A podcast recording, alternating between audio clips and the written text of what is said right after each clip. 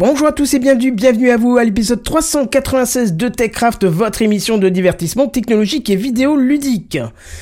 ChatGPT, TikTok, Microsoft, Internet Explorer, OneNote, Locknest et une météorite sur le coin de la tronche. Sacré programme ce soir dans TechCraft.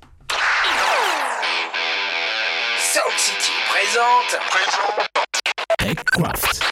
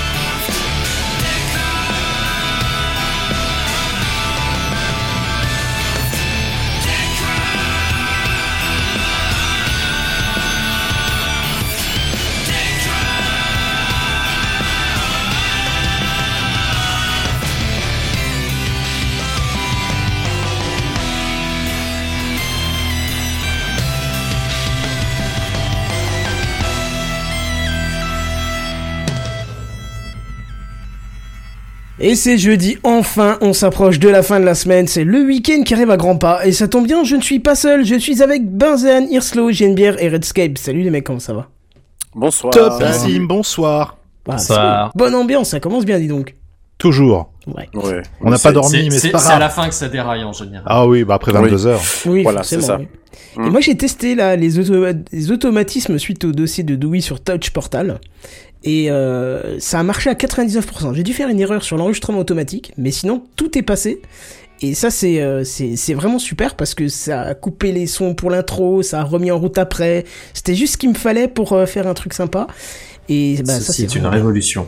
Ouais, non, mais ça va, ça va me simplifier euh, pas mal le travail. Donc, euh, Douis, si tu nous écoutes, merci pour ton super dossier qui m'a fait euh, passer le cap et je regrette pas. Donc, je vous conseille euh, euh, de votre côté, si vous faites du, du, du stream euh, Touch Portal, c'est vraiment bien. Et on euh, souhaite le bonsoir à euh, Nico. Nico qui est là en live Oui. euh, parce que, bah, vous le savez maintenant, vous pouvez nous écouter. Techcraft en live tous les jeudis dès 21h. Et euh, en plus, c'est gratuit, il n'y a pas de follow, il n'y a pas de machin. Là, tous les codes spéciaux de Twitch que je laisse aux jeunes. Donc, euh, n'hésitez pas à venir. Nico. Nico Neko qui semble euh, me suivre puisqu'il était euh, à l'époque auditeur dans le SAV de la F1 où j'étais auparavant avant de, avant d'intégrer Techcraft donc et ben bienvenue à toi Nico Neko ça fait super super plaisir Et n'hésitez pas à sub, bien entendu, un maximum. bien sûr exactement Et en plus, c'est vachement bien parce que t'as vu ce qu'il nous dit? Il nous dit euh, Je vous dis bonsoir, je vous écoute jamais en live, je peux pas rester, mais juste pour vous dire que je vous écoute comme on a demandé dans le 395. Et voilà, ça fait Exactement. plaisir. Preuve Merci. Preuve qu'il y a au moins une personne qui nous écoute. Euh, Eh c'est oui, bien. mais bien sûr. Et, et, et, et je vous amène des auditeurs. Attendez. Eh, c'est classe. Grâce à ma chaude voix. Bref. ça. Merci Redscape. Je, bah, tu sais quoi, rien. pour l'occasion, je multiplie ton salaire par 3. Allez, je suis Oh, généreux putain. par 3. Ça tombe bien, Ah, je devais commander mon. combien, là, déjà je devais. Bah non, mais je devais commander mon Mac, donc ça fait trois fois 1000. On, on s'accorde à un truc comme ça, tu vois. Ah bon Hein Parce que moi, je comptais Ouais. à 3 fois 0, donc. Euh... Ah, putain. Ça fera donc trois têtes à Toto. Eh, on te l'a dit que mauvais. t'étais radin ou comment ça se passe Ouh, ça attaque. Bon bah écoute, hein, le patron direct à la jugulaire, tac, comme ça. Bah écoute, Non, moi, je prends, tu vois, moi je prends mon salaire de base et je vous donne ce qui reste. Et comme il y a déjà rien de base, bah ce qui reste c'est pas grand chose, tu vois.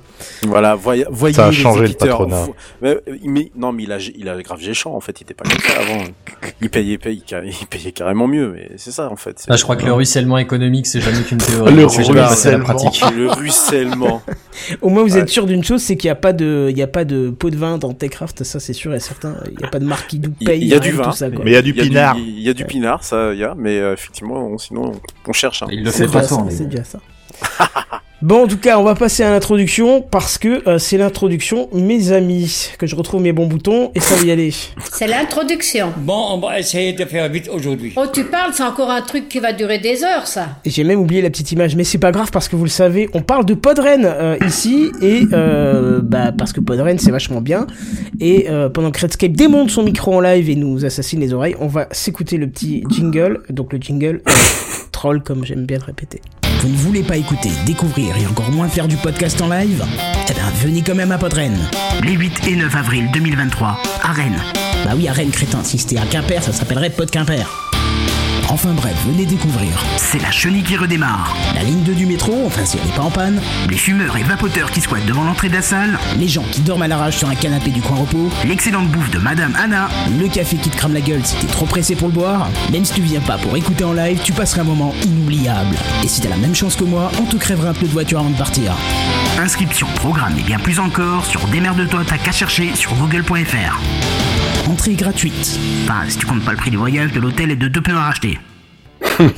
voilà. Comme d'habitude, quoi. Oui, c'est ça. À la fin, vous connaîtrez peut-être plus même le, le, le jingle troll que le jingle normal, mais bon. Euh, Il y a des chances, ouais. Il y a des C'est grandes ça. chances. Et Ouais, bah, je petit- tiens à dire que des fois, à Podren, ça se passe très bien. hein. Il y a que pour toi, Tom, pour qui ça se passe pas bien. Mais non, justement, la, éventuellement, la, on, te la- crève, euh, on te crève un, un pneu. voilà. Ou un non, non, mais au serveur se casse les pieds. C'est ce que je voulais dire par ce message, c'est que même si t'arrives des péripéties, c'est des bons souvenirs. Au final, c'est des, des anecdotes que tu racontes. Et le pneu crevé, ça m'a fait créer euh, Terrasse Interdite, le podcast où on raconte de conneries de voyage que j'ai pas fait depuis très Ah, ça fait longtemps d'ailleurs. qu'on n'a pas fait. Oui, Ouais. c'est ce que j'ai été en train de me dire, oui. Ouais, Mm. bah, tu, si tu regardes les publications, tu verras qu'il y a une date et un événement qui ont fait que j'ai plus trop envie de faire des choses. Mais bon, bref. Ne revenons pas là-dessus. Euh, Il y avait une autre petite introduction parce qu'on l'a pas dit, on vous a teasé un petit peu la semaine dernière. On a Hirslo qui a rejoint l'équipe. Bonjour Hirslo. Bonjour. Ah oui, ah oui, toute donc-.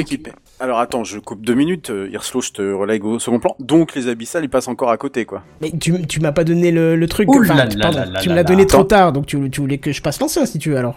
Bah eh, oui. Eh ben, on termine sur Hirslo et on, on te repasse la main pour les abyssales, ça te va vas-y, vas-y. Parce qu'en fait, c'est Hirslo que j'aurais dû même mettre avant Podren, mais comme c'était pas écrit dans le, Ah, dans le j'avoue. truc, euh, dans Eh, l'intro, tu sais. J'avoue qu'il attend Eh, depuis 5 Hirslo, minutes, il a le doigt qui le démange, tu sais. Ouais, c'est clair. Hirslo, Il a envie de dire bonjour, mal. et il peut Ouais. pas. Mais moi, vous savez qu'il faut tout noter, sinon après en panique je suis quand il y a le live, donc euh, voilà. Et même que je parle comme. Yoda, tu vois.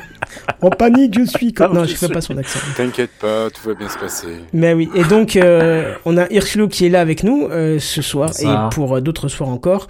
Euh, pas à chaque fois parce que euh, il a beaucoup beaucoup de choses à faire. Enfin d'ailleurs je te laisse en parler toi-même.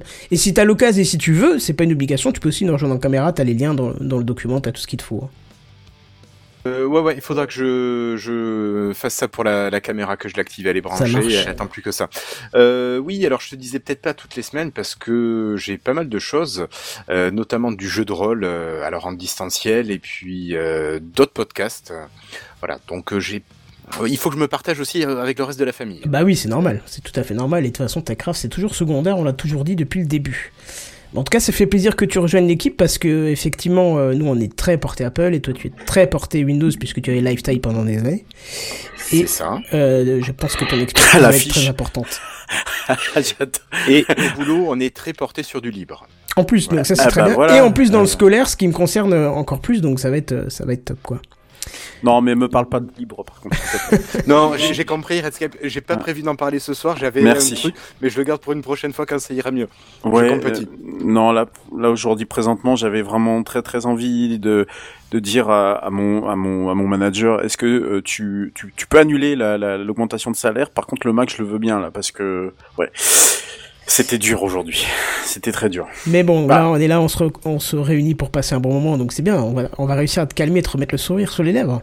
Mais Ouais, ouais, si j'ai pas trop de problèmes techniques, ce qui ne semble pas euh, être, euh, ce qui semble être le cas. Voilà, depuis le début de l'émission, je suis un peu en panique, mais ça va, ça va le faire. Mais oui, ça va le faire. Alors parle-nous Ah oui. un petit peu de, euh, de des abyssales pendant que je vais quand même essayer en live de chercher ton ton truc, euh, ton, ton- voilà, parce que Il va tenter l'impossible, C'est la ça. cascade. Downloading updates. Ah, j'adore. Merci Discord. C'était trop adorable comme logiciel.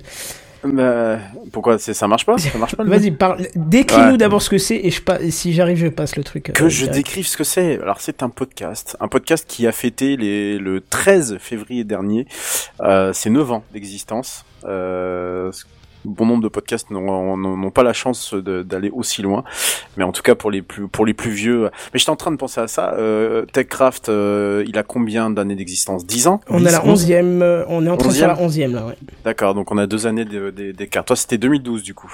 La date est sur le site, donc voilà.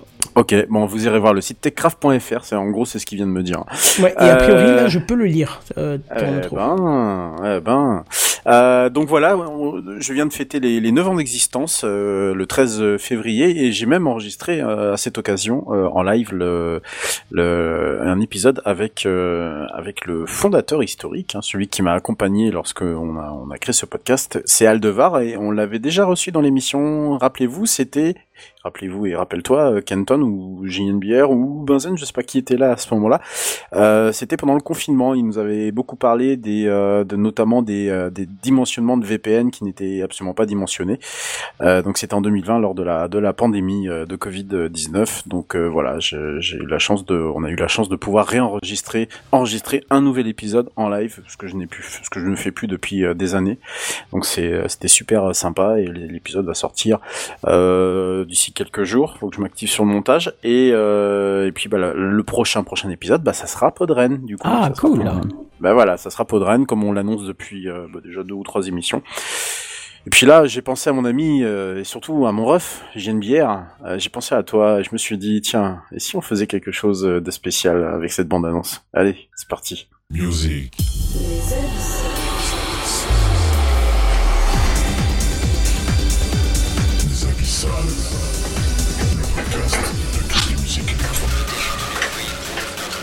Le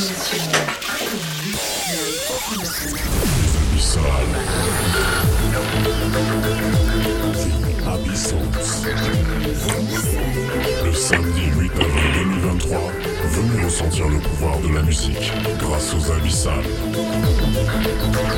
Une heure de DJ set pour se libérer la tête et l'esprit et fêter les 10 ans de Podren.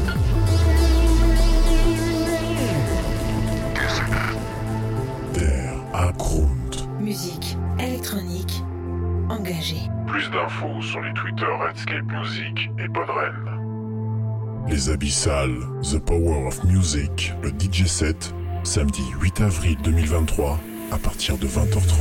Les abyssales. Les abyssales. D'accord, faisons comme ça. Eh ben, tu sais Bon. quoi? Je, je viens de reconnaître pour la première fois la voix de la voix féminine.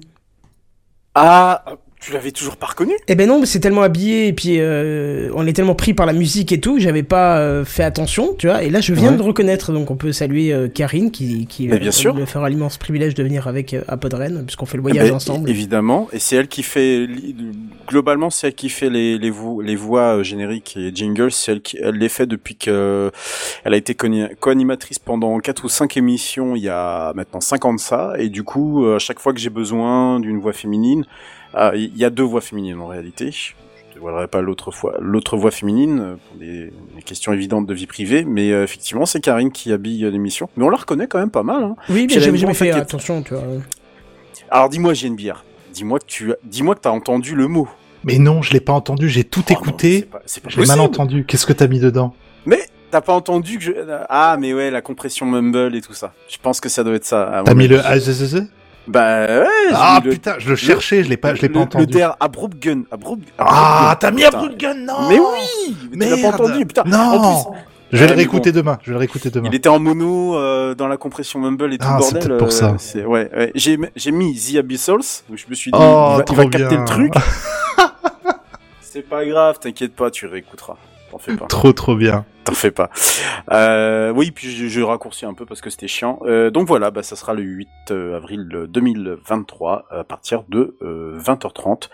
Et puis bah voilà.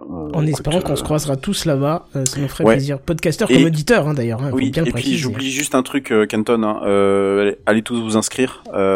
Si, si vous voulez y venir, il faut s'inscrire, c'est obligatoire. Parce que bon, la, la salle a pas non plus une immense capacité. C'est podren.fr ou badgeek.fr slash podren. C'est une redirection qui, qui est faite pour aller vous inscrire, que vous soyez créateur de podcast. Mais bon, ça, je pense que c'est voilà, euh, comme auditeur, auditoriste, pardon. Euh, allez vous inscrire euh, si jamais vous souhaitez y participer, que ça soit pour samedi ou dimanche ou pour les deux jours. Voilà. Voilà. Et c'est totalement gratuit. C'est vrai qu'on le dit pas assez, mais c'est totalement gratuit. Bah, c'est dit Voilà. dans le, dans le jingle, hein, donc. euh, Redisons-le. entrée gratuite, même sauf si tu te fais crever un pneu problème- et. Voilà. Le problème, c'est que tu lances. L'entrée tu- reste gratuite dans tous les cas. Ah, bah oui, voilà. mais tu, tu, ouais, mais tu lances un mauvais message. Tu vois, faut être positif. Mais dire, non, mais c'est de ah, l'humour. là, Ah, mais je sais, mais ah, oula, tu sais, le premier degré, hein, il est jamais très loin, hein, tu sais. Ouais. Donc voilà. Allez. Bon, très bien. Je vous propose qu'on passe aux news high-tech, euh, si Let's ça go. vous va Ah Bah écoute, c'est Bah, parti. allez. Allez. C'est les news high-tech. C'est le news high-tech. C'est les news high-tech. C'est le news high-tech. T'as vu le dernier iPhone, il est tout noir. C'est le news high-tech. Qu'est-ce que c'est le high-tech? C'est plus de mon temps tout ça. TikTok va devenir payant. Ah, Oh non J'adore ce genre de Quoi? titre parce qu'il y a encore Quoi? quelques années, on rigolait quand on voyait ces Yes titres d'articles putaclic. On se disait ouais, mais c'est pas possible que certaines personnes y croient. Eh ben, sauf que depuis, on rigole un peu moins parce qu'il y a quand même pas mal de services qui connaît, qui commencent à tirer la sonnette d'alarme et licencier en masse et commencent à sortir des options payantes. Et on l'a vu récemment avec Twitter Blue. Et là, c'est TikTok qui est concerné. Alors, je le dis tout de suite aux plus accros d'entre vous, rassurez-vous, c'est pas tout le réseau qui va devenir payant. Mais c'est une option qui va être proposée aux créateurs de contenu afin d'augmenter leur rémunération. Euh, en plus, ça tombe sous le sens puisque TikTok est, vraiment réputé pour payer pas grand chose, donc euh, peut-être pour eux ça peut être intéressant. Alors ça sera proposé sous le forme d'un paywall, hein, comme on le voit déjà sur certains endroits comme euh, OnlyFans par exemple, où vous devez payer pour accéder au contenu. Alors le montant du paywall, il n'est pas à choisir par le créateur du contenu, il est imposé à 1 dollar. Et selon les premières informations, il faudra un minimum de 10 000 abonnés, et ça ne pourrait être qu'appliqué qu'à certains contenus à forte valeur ajoutée. Ce qui est vraiment très dommage, je, trouve, parce que déjà pour trouver du contenu à valeur ajoutée sur TikTok en temps classique, il, bah, faut chercher bien plus que deux minutes. Hein, la plupart du contenu, c'est quand même du contenu poubelle. Mais alors là, si le contenu à valeur ajoutée se trouve derrière un paywall, c'est clair et net qu'on n'est pas prêt de tomber dessus, hein, clairement pas. hein. Bon bref, c'est une information. Il y a une information importante qui nous manque encore. On ne sait pas si ce dollar euh, à payer est par créateur ou pour toute une section de vidéos, c'est-à-dire euh, une section à valeur ajoutée, comme ils l'appellent. Est-ce que ce serait cet accès qui serait payant? Euh, À voir, on verra bien. Euh, L'option elle serait déjà en test en Brésil, au Brésil et en France. On n'a pas vu plus de choses passer là-dessus. Euh, et son lancement définitif pourrait avoir lieu en mars, donc euh, d'ici peu, vraiment d'ici peu. Euh, ça serait, ça serait pour tout le monde?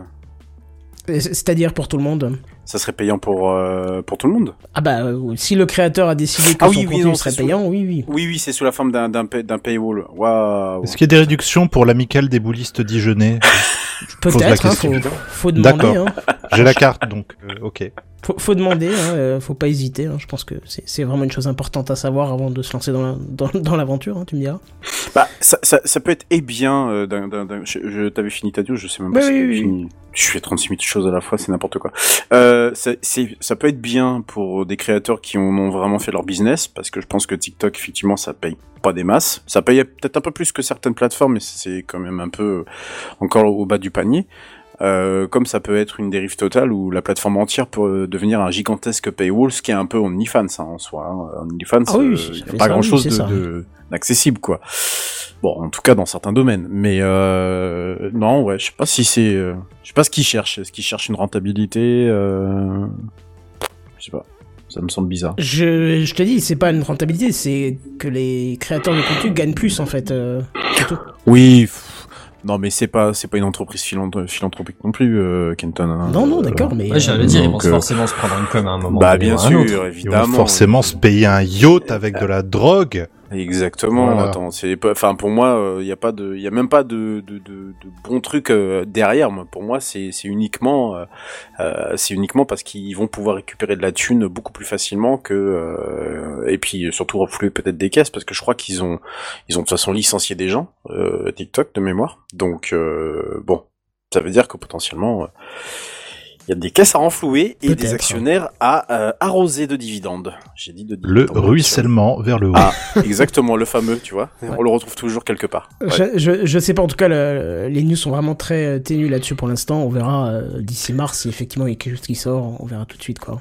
Ouais. Ouais, j'ai- une petite question quand même. Vous l'utilisez TikTok, vous, ou je suis le seul à, Pas à du tout. Enfin, ce genre de Je l'ai utilisé, je crois, pour poster un truc. Je voulais tester un peu le le reach, le voir le comment comment on dit ça en français le. Get rich or the train. Ouah, elle est excellente.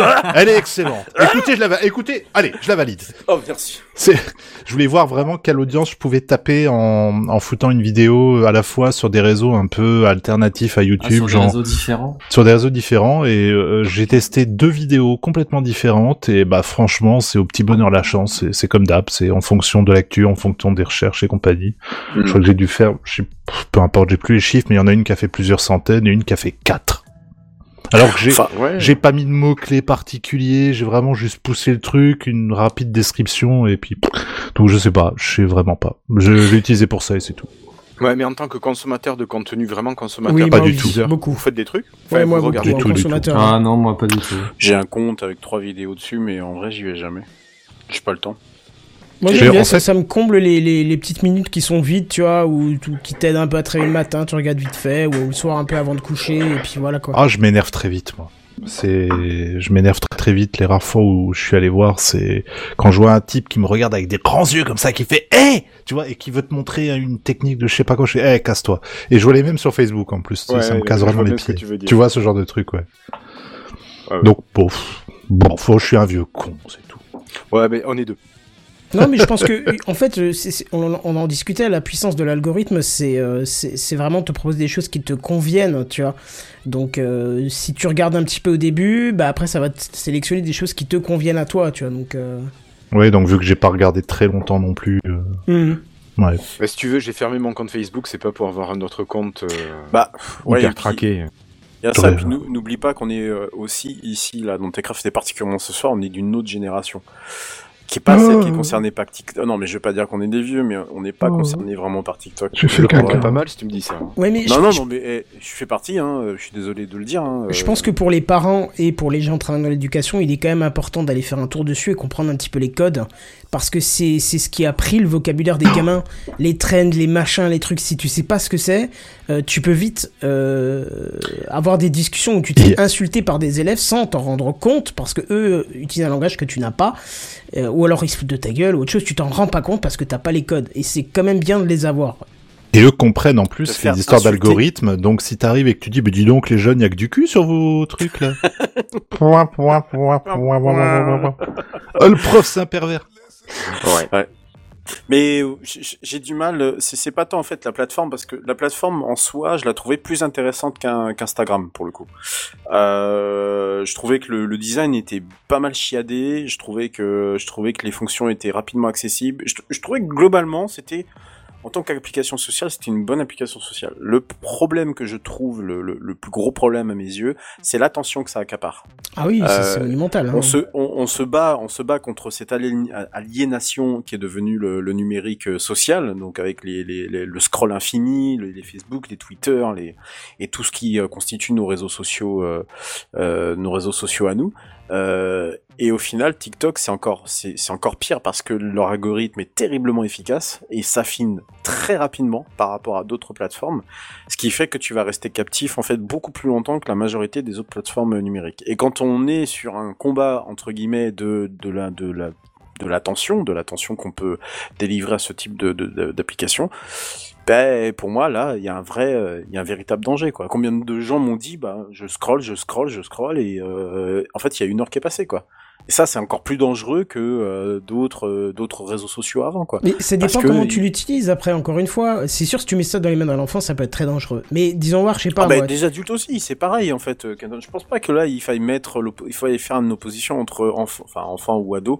J'espère plus ado comme enfant d'ailleurs, et, euh, et, et adulte. Je pense qu'on est tous pareils en fait euh, à ce niveau-là et qu'on on peut rapidement se faire accaparer pour pas grand-chose quoi au Oui, final. oui, bien Et- sûr. Bah, je pense les- qu'un adulte peut avoir comme toi la, la présence d'esprit de dire putain je suis en train de me faire accaparer mon temps. Peut-être qu'un ado s'en rendrait Ah, pas compte. ah, bah oui, c'est peut-être c'est peut-être à ce sens-là que Kenton veut dire que. Ah, les ados ils peuvent pas avoir la présence d'esprit ouais. de se rendre compte que qu'ils se ouais. inspirer, tu vois. Alors Oui, je suis en train de réfléchir à un truc, je me dis là où par contre TikTok pourrait m'avoir mais d'une force monumentale, c'est je me suis surpris euh, dans, dans- ça, ça a popé dans Facebook, je me dis il doit y avoir la même chose sur, sur TikTok. c'est con, des vidéos d'usinage de pièces. Ah, mais il a des tas et c'est Ça super me agréable. passionne. Mais oui. Et j'imagine t'aimes qu'il doit y bien en voir le avoir. beau truc, tu sais, Ah, oui. qui se réalise en... Oui, Ah, non, mais je vois très bien. ouais. Quand ça apparaît sur Twitter, tu sais, je, je... même la refaire la vidéo juste Ah pour oui. voir, tu sais, la, la beauté du truc. La, la précision du truc, Ouais, ouais, c'est ouais. magnifique. Ah ouais. Mais donc ouais, donc je vais pas, je vais pas commencer à me plonger là-dedans. Je suis foutu après. Ah oui, oui, tu vas vite être foutu si tu. euh, surtout au début, quand tu vas vraiment trouver des choses qui te conviennent, c'est- c'est c'est monumental, quoi. Ouais. Et puis surtout que ce type de vidéos qui n'ont aucune valeur ajoutée pour YouTube et qui n'y trouve pas sa place, a sa place en premier lieu sur TikTok, puisque tu regardes 3-4 secondes, la vidéo en fait guère plus des fois, euh, tu as peut-être 20, 30, euh, voilà. Mais tu sais que tu vas perdre pas grand temps sur cette vidéo-là, que tu n'aurais peut-être pas lancé sur YouTube. Parce que au, au final, tu lances une nouvelle page sur YouTube, t'as déjà deux secondes jusqu'à ce que l'interface se charge, la lecture, machin. Là, t'as déjà presque fini ta vidéo euh, directement sur l'appli, donc. euh. Et là où je m'étais énervé particulièrement sur TikTok, j'étais tombé sur une vidéo où le type fait Regardez bien ce qui va se passer. Et la vidéo dure 30 secondes, il ne se passe rien. Ça, c'est les pièges. Et je l'ai eu deux, trois fois et j'ai fait Ouais, allez, ça m'énerve. C'est Ouais, c'est dégueu ça, tu vois. Ouais. Ouais, c'est vraiment Regardez, c'est dingue. A rien, rien, mais rien, vraiment rien. C'est un paysage avec une mouette. C'est y a rien. Mais après, c'est Il il pas la plateforme qui mais fait ça. c'est bien joué. C'est Bah pas non, la plateforme qui fait ça, parce que je, je- je- j'en ai déjà parlé dans Techcraft, mais j'ai fait une expérience de ce type il y a, il y a des années sur YouTube. J'ai posté une vidéo avec le titre, euh, c'est euh, le truc le plus impressionnant que vous ayez jamais vu.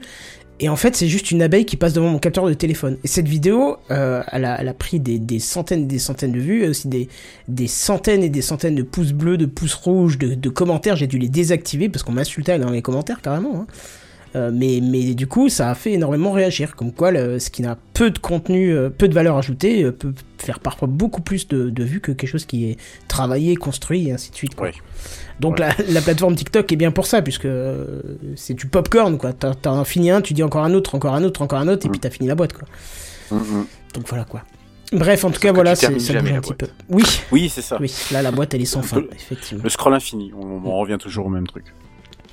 Bon, très bien. Euh, donc on va peut-être passer à la suite. Hein. Ce serait pas plus mal. Euh, Redscape, est-ce que t'es prêt? Non, absolument pas, mais vas-y, lance. Ah Bah écoute, on, on- on va essayer de, de faire ça quand même bien alors. Vas-y, vas-y, vas-y, je t'en prie.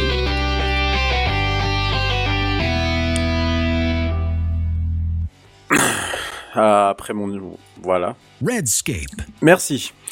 Euh, on va essayer de le faire, il n'y a pas de souci. On vous en parle ici un peu en, dans TechCraft, là, tous les jeudis dès 21h, en long, en large, en travers de chat euh, GPT, pour les intimes, de la palette de ces fonctionnalités qui font rêver ou font peur quant à notre avenir. Hein. Remember Skynet, Sarah Connor. Il y a un aspect qui me semble important et dont je n'ai pas C'est dans le vu, podcast d'à côté, de toute façon. grand-chose ces derniers temps. Celui des données personnelles. Parce que oui, tout le monde s'est précipité dessus pour lui faire dire tout et surtout n'importe quoi. Et quand je parle de tout le monde, c'est 100 millions d'utilisateurs à travers la planète. Mais personne ne se pose véritablement la question de ce qui est fait sur toutes les données injectées. Et si, hypothétiquement, on peut partir du, euh, postulat pardon, que comme chacun se connecte avec un compte, il aurait la possibilité de faire un graphe social en rapport avec les questions que vous lui posez. Réfléchissez-y 30 secondes et je peux vous assurer que vous ne remettrez plus les pieds sur ChatGPT. Alors, vous allez me dire euh, que je casse un peu la magie du truc. Tu casses hein, la magie du truc. Voilà, que c'est trop cool C'est trop cool. et qu'il faut arrêter de se poser des questions. Arrêtez arrête de se poser des questions. À moins que vous n'ayez un comportement suicidaire, il semble que vous ne roulez pas en voiture avec un pneu crevé, vous avez plus la possibilité Oh, de vous sais. tanker Faut la dans le bas-côté. Alors, écrite, crevés euh, je l'ai écrite sans penser à toi, mais voilà. Euh, vous, avez la plus la possibilité de vous tanker dans le bas-côté et provoquer un accident que de rouler à 130 ppr sur l'autoroute avec le même pneu crevé. Alors une fois du coup ce constat posé, on va pouvoir rentrer dans le vif du sujet. Parce que le problème de base, c'est que l'IA est déjà livrée avec des données. 300 milliards de mots pour être exact. Tous glanés, ça et là, sur Internet.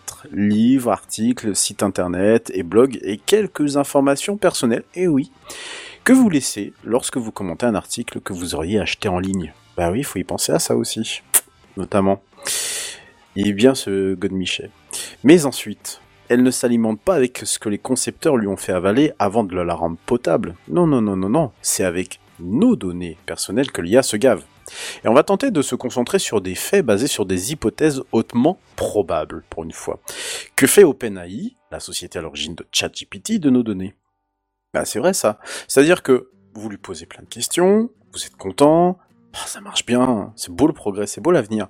Mais derrière, les données, elles sont elles sont pas volatilisées dans la nature, elles sont forcément stockées quelque part. Et après, qu'est-ce qui se passe? Est-ce qu'OpenAI les utilise, les revend à tierces? Personne ne le sait. Les contrats n'indiquent rien du tout, les contrats d'utilisation de conditions de la plateforme ne l'indiquent pas. Alors eux vont vous dire oh non mais vous inquiétez pas comme toutes les plateformes, hein. ne vous inquiétez pas, il n'y a pas de souci, euh, on va on va on ne fera rien de vos données, hein, ce que vont vous dire trois quarts des sociétés dans lesquelles on va mettre et on va injecter toutes nos données personnelles.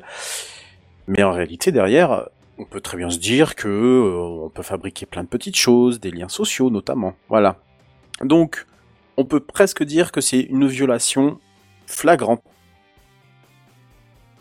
et on l'a perdu. Nous vous avons perdu, Voilà, monsieur. Redscape. Et je pense qu'il a même pas remarqué. euh, Et C'est il la nous CIA qui l'a non plus. Il- Oui, mais clairement. Je crois Ouais, que oui, son nous- micro a rendu l'âme. C'est ça, il nous parle, euh, c'est très drôle. Attends, euh. je lui fais des signes. Ouais, c'est ça.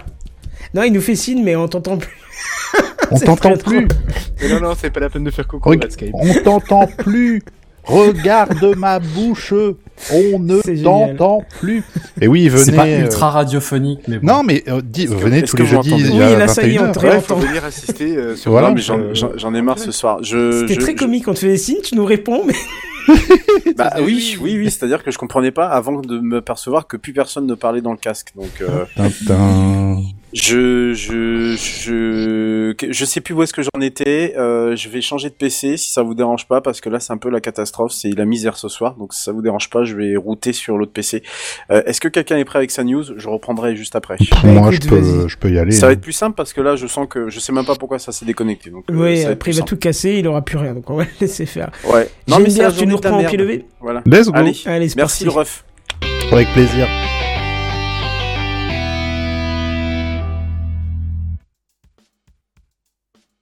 Gin beer. Ah, y a- J'ai j'ai aussi la poisse technique. Il y a, il y a C'est une fenêtre grave. Outlook qui s'est mis vérification du package sur Mac, là, juste devant le JNBR, tu vois, en bas à gauche. C'est pas donc, euh, grave.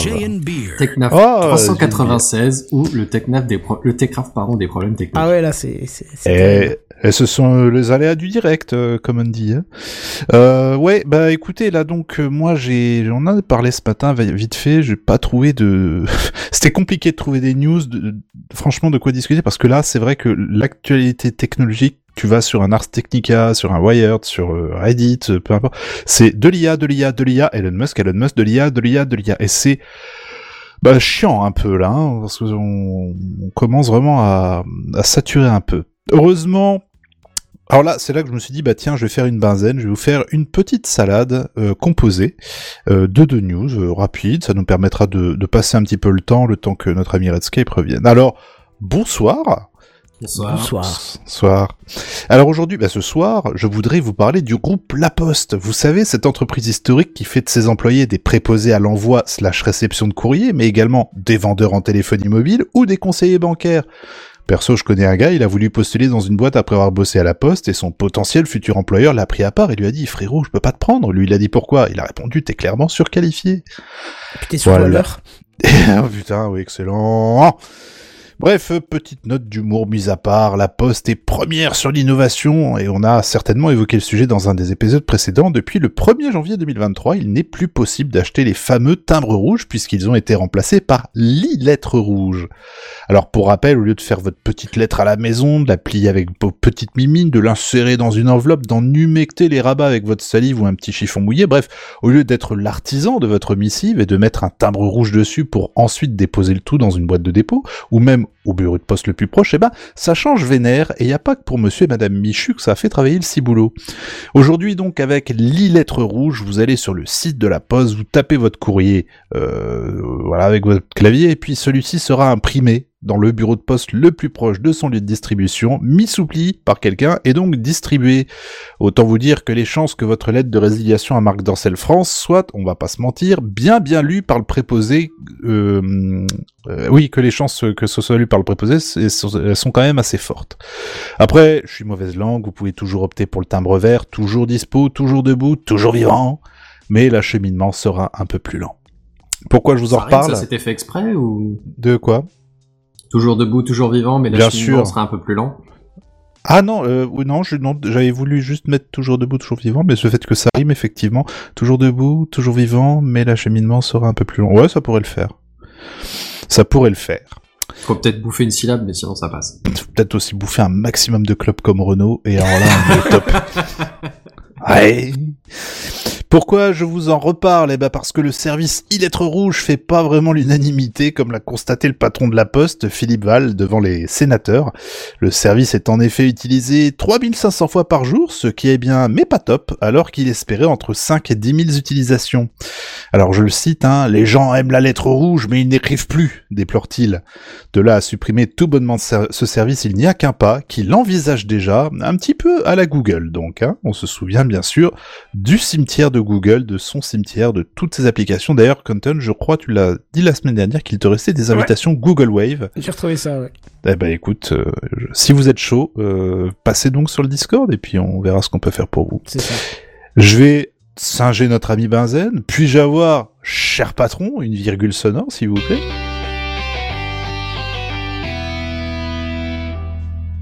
Comprends pourquoi tu fais ça, Benzen. C'est, c'est extrêmement satisfaisant de dire puis-je avoir, s'il vous plaît, une virgule sonore. Notre ami Redscape réagissait ce matin, ce matin rapidement dans le Discord. Et venez nous rejoindre, on rigole, on s'envoie des images rigolotes de la même manière que nos parents s'envoyaient des chaînes de PowerPoint. Il... Il réagissait C'était le bon donc. vieux temps, ça. Ah, c'était le bon vieux temps. Il réagissait donc à cette énième annonce. Il est revenu d'ailleurs parmi nous. Bonjour Redscape. Bah oui, en plus, euh, au moment où tu me cites, euh, parce que j'ai lu un bon son avant. maintenant, génial. Ah incroyable. ouais, ouais, bah, c'est-à-dire que je suis surtout sur mon PC classique, quoi. Bref. Voilà, je- Faut pas dire trois fois son nom par contre. Redscape, Redscape, Redscape. Et là, pouf, il apparaît derrière, il te tapote sur l'épaule. Et tu- Ah ouais, donc tu y réagissais ce matin. Internet Explorer n'est plus. Oui, Hein vrai. Ça fait un moment qu'il est plus. Ça fait un moment qu'il est plus. C'est pour ça, c'est ce qu'il disait. Vous avez commencé à devenir un running gag, ce bordel. Ouais, Et clair. on pourrait en faire un scénario C'est de presque mauvais. comme les tournées d'adieu de, de vieux chanteurs. C'est presque ça. Ouais. Tout à fait. Tout. Michel Sardou Ah, euh, ben on le salue Non, pas du Aznavour tout. plutôt. Ah oui, c'était Aznavour. ouais. Non, alors Aznavour, un peu de respect, s'il te plaît. Mais euh, Michel Sardou, on n'en a pas, donc euh, tout va bien. Non, non, Michel Aznavour Sardou a fait quand même beaucoup d'adieux. Ouais, Plusieurs fois. Ouais, c'est vrai. Bah, vas-y, continue. Donc bref, Internet Explorer n'est plus, on pourra en faire un scénario de mauvais film romantique américain en couple depuis 28 ans. Microsoft décide de se séparer d'Internet Explorer un beau jour de Saint-Valentin. Sauf que contrairement à ce genre de navet, pas de rebondissement, pas de remontée de pente, Internet Explorer ne va pas retrouver l'amour en rentrant chez lui dans un petit village de campagne où il va découvrir les vraies valeurs. Non, ça c'est ciao. Alors, ciao comment? Eh ben, c'est Bah, là la ciao, bonne Pantin. blague. Ciao Pantin, ciao Bella. Bella Ciao. Bah, Bella ciao, merci. Ciao comment Donc c'est la bonne blague, Microsoft a désactivé IE sur certaines versions de Windows 10, mais certaines versions sont épargnées et je vais vous les citer parce que je les ai pas copié-collé pour rien. Hein.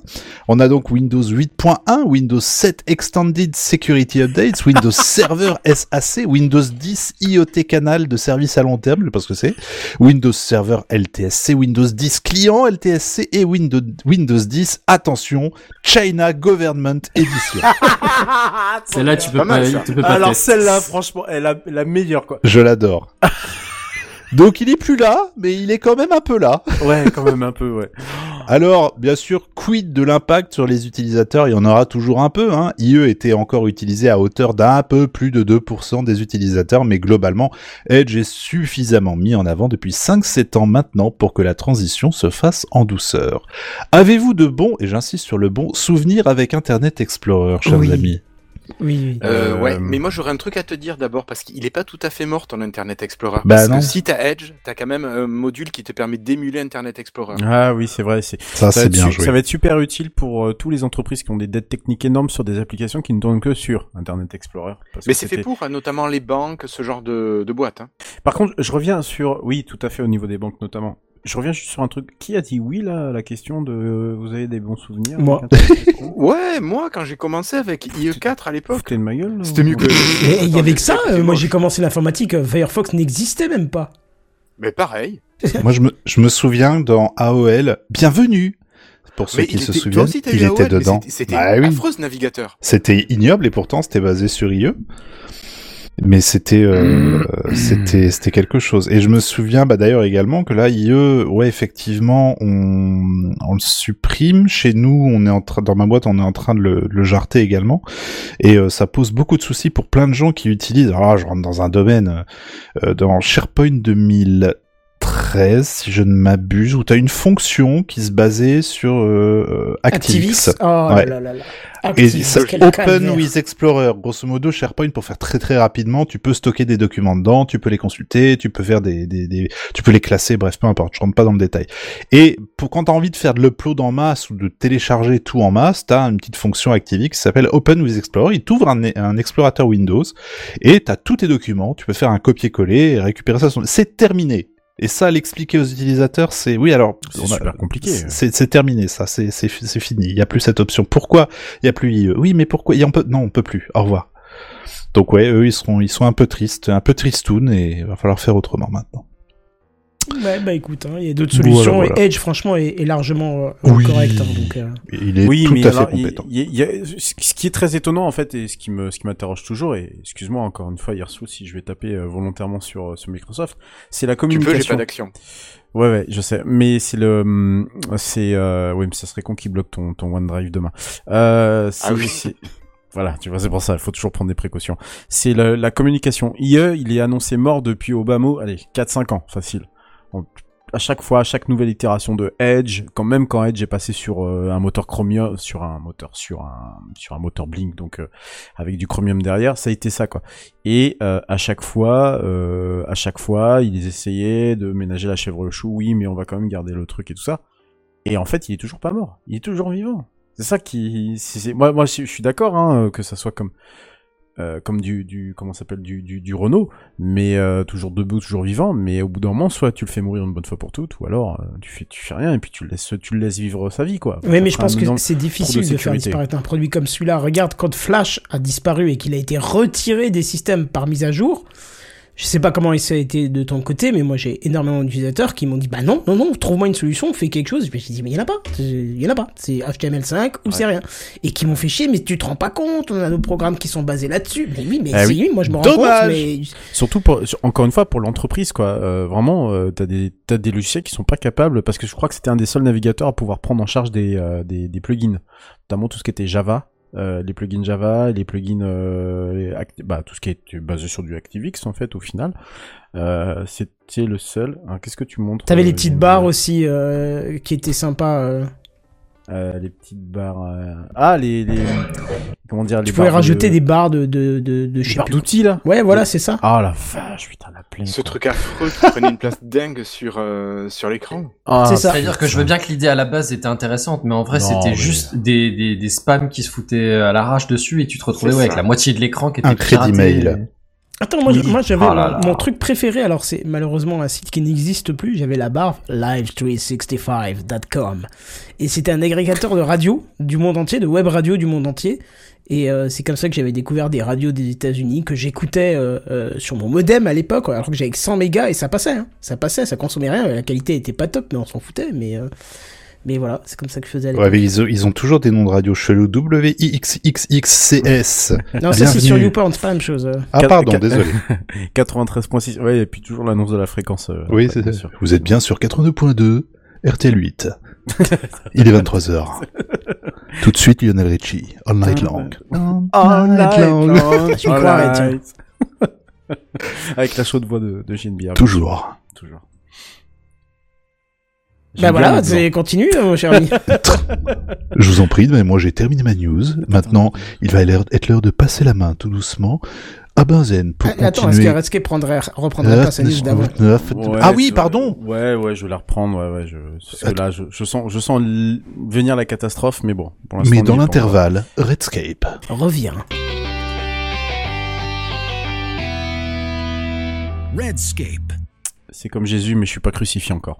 Euh, du coup, euh, oui, euh, je parlais tout à l'heure de ChatGPT. Par contre, je suis foutu incapable de savoir où est-ce que ça s'est coupé. En fait, tu parlais des données personnelles et tu disais qu'est-ce qu'elle faut, qu'est-ce qu'elle fait de nos données personnelles, la société à l'origine de ChatGPT? Et là, Ah tu oui. t'es fait couper. Coïncidence, Illuminati, quenelle, je ne sais pas. Ouais, je ne sais pas. Euh, une histoire de quand tu nous parlais de casser la magie du truc, je crois. Euh, oula. T'a- euh, T'avais fait la comparaison avec euh, le, le pneu crevé sur l'autoroute. Non, mais je pense que- C'était après, Oui. hein, tu venais juste de. Oui, nous non, mais c'était après, T'allais nous voilà. citer ce qu'on allait, ce qu'elle faisait avec. C'est ça. Voilà, j'étais rendu sur les hypothèses hautement euh, probables par rapport à... Non, c'est les faits qui sont basés du coup sur des hypothèses hautement probables. Déjà, premièrement, euh, donc euh, pour ceux qui n'ont pas écouté, ben, il faudra revenir quelques minutes en arrière.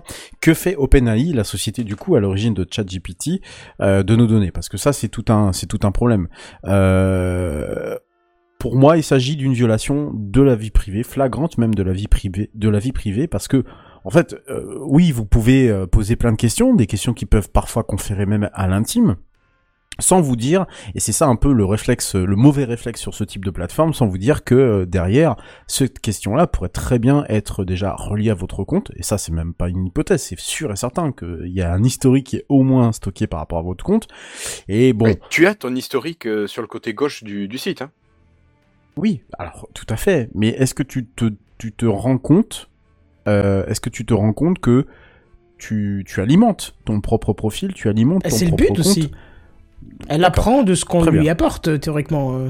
Très bien. Alors peut-être qu'effectivement je je m'alerte pour euh, pour pas grand chose. Il y a aussi le fait que OpenAI, donc à la société à l'origine toujours de ChatGPT, fait ce qu'on appelle une, uti- une utilisation des données que l'on appelle une utilisation dite d'intégrité contextuelle. Alors pour expliquer simplement, c'est un principe sur globalement les fonctionnalités juridiques autour de la vie privée et surtout elle exigerait que c'est les informations que vous lui donnez ou les informations que ChatGPT est allé chercher, enfin qu'on lui a donné à manger, euh, donc OpenAI lui a donné à manger, ne soient pas révélées en dehors du contexte dans lequel elles auraient été produites à l'origine. Commentaires sur Amazon, par exemple. Ouais, ouais. Tout simplement pas le droit en fait d'aller piocher dedans. Voilà. On peut pas prendre le commentaire et aller l'utiliser pour, euh, eh ben, pour alimenter la base de données. Imaginons, je sais pas, vous lui demandez à ChatGPT, est-ce que euh, Philips Hue, euh, tel modèle est un bon modèle? Oui, je le pense parce que euh, sur un panel de temps de commun, euh, voilà. Il a pas le droit de le faire. Déjà, voilà. Deuxième violation. Mais bon, pourquoi pas. Euh, ensuite, il y a autre chose qui est inquiétant, c'est qu'OpenAI n'offre aucune procédure permettant aux, à vous, à nous tous, utilisateurs, de vérifier si euh, OpenAI euh, stocke les informations personnelles ou les demandes. Normalement, c'est censé être un droit déjà garanti par la RGPD. La RGPD. C'est bizarre Oui, qu'avec ah, succès que américains, ça- ils s'en foutent du RGPD. Ah bah, Ah bah non, oui. parce que c'est dispo en France. hein. Ah bah Oui, oui. oui. Mais c'est bizarre que, personne n'ait rien dit dans ce cas-là, parce que Ah vu oui, le succès que ça en ce moment, euh, Je- je suis la CNIL, elle aurait dû monter au créneau direct. Non mais encore une fois, Kenton, je voudrais vraiment, euh, en esprit calme, je voudrais vraiment ne pas alerter les gens. Hein. Tout le monde fait ce qu'il veut. Je vais simplement mettre des points là où ça, ça m'emmerde passablement. Voilà, donc ça c'est un peu chiant. Et puis pire encore, c'est que il n'y a pas de texte juridique euh, concernant ChatGPT et le droit à l'oubli.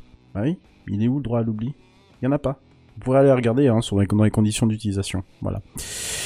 Donc, voilà, donc on, commence à voir un peu le, truc se créer là, en se disant, ouais, alors euh, je vais peut-être effacer un peu mon historique, ou je vais peut-être faire du ménage et tout ça, parce que, ben oui, effectivement, il semblerait que il y a plusieurs violations de certains droits euh, de la vie privée, de certains droits des données que l'on a sur Internet, et surtout de nos propres textes de loi juridiques, hein, véritables, hein, là on est, pas, on, est- au-delà d'Internet, la personne de la RGPD.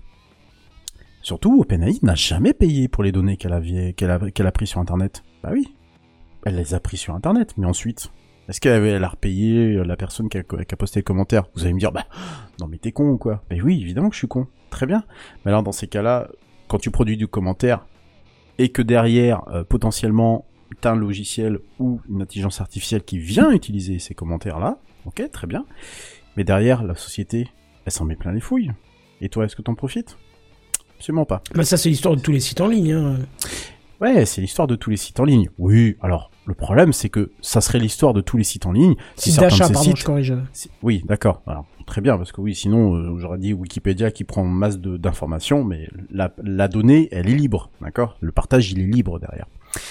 Le truc, c'est qu'on a quand même évalué que la, la, la somme, la valeur de tout ce qu'elle a pu amasser sur Internet, ce que la société a pu amasser sur Internet pour aller faire manger euh, ChatGPT, et qui vaudrait à 29 milliards de dollars. Au bas mot. Voilà. Ça fait beaucoup de, de, de, de, de, de thunes, de thunes, pardon. Le problème, c'est que, ce qui est un autre souci, c'est qu'ils sont, ils ont annoncé Chat GPT+. Bah oui, tant qu'à faire. autant, autant rentabiliser un peu la plateforme, hein. Je crois qu'on en avait parlé, je crois que Kenton en avait parlé. Ah ouais. Voilà. Euh, a priori, avec un, un, un petit chiffre d'affaires évalué à un milliard euh, d'euros d'ici, un milliard de dollars, pardon, d'ici 2024. Voilà. Bon.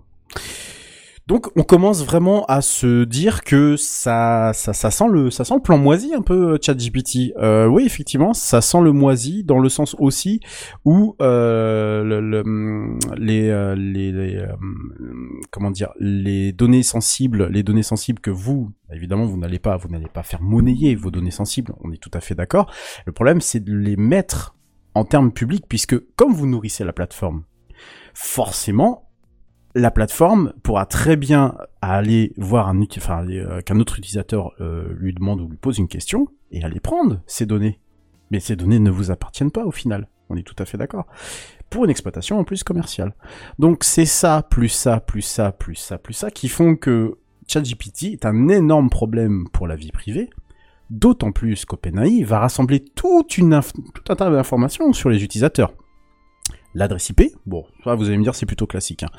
Le type et les paramètres du navigateur, le fingerprint, un, jo- un- un jour je, vous expliquerai euh, ce que c'est, ainsi que les données sur les interactions des utilisateurs avec le site, y compris le type de contenu avec, euh, euh, lequel les utilisateurs les livrent, et les fonctionnalités qu'ils utilisent et les actions qu'ils prennent. Lorsque vous êtes en train de, de parler avec ChatGPT, bah, potentiellement, il note tout, lui. Il note tout. Combien de temps vous avez pu prendre avant de poser la question Est-ce que vous l'avez remercié? Est-ce que... etc., etc., etc. Tout est notifié de partout. Voilà. Et puis, évidemment, si jamais vous n'avez pas la, magnifique fonction de Firefox qui vous permet d'isoler les sites, et ça, je vous la recommande parce que ça, c'est un must. Le problème, c'est qu'il va piocher chez des copains d'à côté. Bah oui, les sites qui à côté. Pour peu que vous ayez un Facebook d'ouvert, un Amazon ou n'importe quoi, je sais pas, un Netflix, euh, bah il va les piocher de l'autre côté. Bah oui, puisque le, le suivi euh, intersite, euh, lui, il en a rien à foutre. Il l'ignore totalement. Voilà. Donc vous naviguez, et puis bah, au fur et à mesure du temps, il va collecter quelques petites informations. Voilà. Et OpenAI déclare même de manière façon alarmante hein, quand même, hein, qu'il peut partager des informations personnelles des utilisateurs avec des tiers non spécifiés, sans, sans, les, en, sans les informer de cette intention, pour atteindre leurs objectifs commerciaux. Vous la sentez venir, la, la, la petite quenelle, là? T'en parlais tout à l'heure, j'ai une bière. Voilà, allez, je vous ai bien refroidi là, j'ai l'impression là, plus personne ne parle, je suis tout seul à faire mon... mon mon On petit analyse, speech. on analyse. Mhm. Bon, je, le, je vais lui le des fake même. news maintenant. Le truc, tout changer. le, le truc, c'est que euh, on est tous ravis hein, de ce chat GPT. On est tous ravis de voir à quel point la technologie a immensément fait un pas en avant en l'espace de, en l'espace pardon de quelques années. Le truc, c'est que là, on est euh, avec euh, donc chat, chat GPT. J'en ai, j'en ai marre de le prononcer ce mot-là. Ou Bard chez Google, dont euh, l'un d'entre vous le présentait la semaine dernière. Je ne sais plus qui c'est. Je Sam. crois que c'est Sam. Oui, effectivement, et on le salue. Euh, c'est que bon, il y a déjà un point de basculement par rapport à l'IA, hein, donc on commence à voir que l'IA euh, va prendre une certaine importance dans les prochaines années. Le seul problème, c'est que on n'a juste pas encore réfléchi à un truc.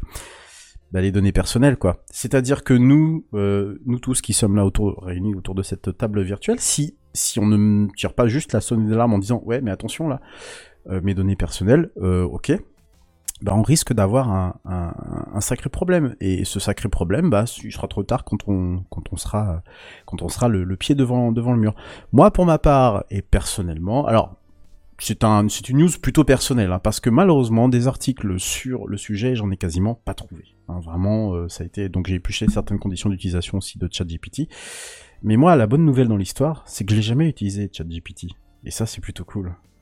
Donc, euh, bon amusement à tous, et puis, euh, on se retrouve euh, quand euh, vous aurez un, un- comment dire un Terminator devant chez vous, Sarah Connor. Allez. Ouais, c'est pas grave, on lui dira que c'est à côté. Ouais, d'accord. ok. Ah oui, tu penses que ça marche comme ça, toi Je sais pas, je peux espérer. Il va te répondre, j'ai la ref. Ah putain. ah oui, c'est exactement ce qu'il pourrait te répondre. Mal. Surtout que. Moi, j'aimerais avoir votre. Juste micro Oui. aparté, euh, tu, tu parles de Terminator, c'est très drôle puisque les scientifiques la semaine dernière ont réussi à faire passer un bout de métal solide.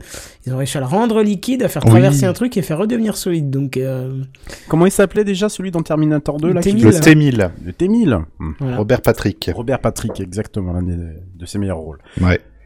Et voilà, ben voilà. Ça c'est fait, mais vous en pensez quoi de, du coup de vous de tout ça? Est-ce que ça vous inquiète? Est-ce que vous avez du coup plus trop envie d'utiliser ChatGPT au regard de ce que je vous ai dit? Ou est-ce que Je vais faire une transcription de ton article, je vais lui soumettre et je vais lui dire alors t'en penses quoi mon gars? Qu'est-ce que t'as à dire là maintenant? Il va te il- donner des bons, des bons retours hein, en plus. Il pourrait te dire que effectivement ils font de la merde Ouais. chez OpenAI. Ou alors il va il va il va faire Il faut que tu demandes à je- Dan, ça, faut pas que tu le demandes à ChatGPT. Ah oui, il faudrait que je le demande à Dan, oui. Do anything now. Non, je sais pas, oui. C'est toujours le problème de, de l'utilisation, effectivement, de, enfin, de nourrir cette, cette machine. Mais je m'étais posé la question déjà avec, euh, j'en ai parlé, je crois, rapidement, euh, il y a quelques épisodes avec, euh, bah, tout ce qui est, de toute façon, intelligence artificielle, les mid-journées, les euh, DAL, euh, DALI, Dali. etc. Dali, ouais. qui euh, où la question là par contre était différente elle, où on disait mais quelle est euh, la propriété enfin comment dire ça correctement Disons que une œuvre qui ressort de Dali ou de Midjourney présente des similitudes avec euh, les œuvres de certains artistes puisqu'elles ont été nourries d'une certaine façon parce que des gens ont posté euh, sur euh, des galeries DeviantArt et compagnie et que ben Surtout, surtout si tu leur dis dessine-moi telle, euh, À la telle chose à la manière d'eux. Ouais, fais-moi un giger, tu vois. euh, ouais, c'est c'est c'est on- c'est une problématique. Je, et t'as tout à fait raison de te la poser, Redscape. C'est vrai que moi, comme je suis un gros euh, un gros un gros vendu, à chaque fois qu'on me propose un nouveau produit, je, Ah, c'est Non, trop cool. bon, ne t'insulte pas. si, un peu quand même, parce non, que non,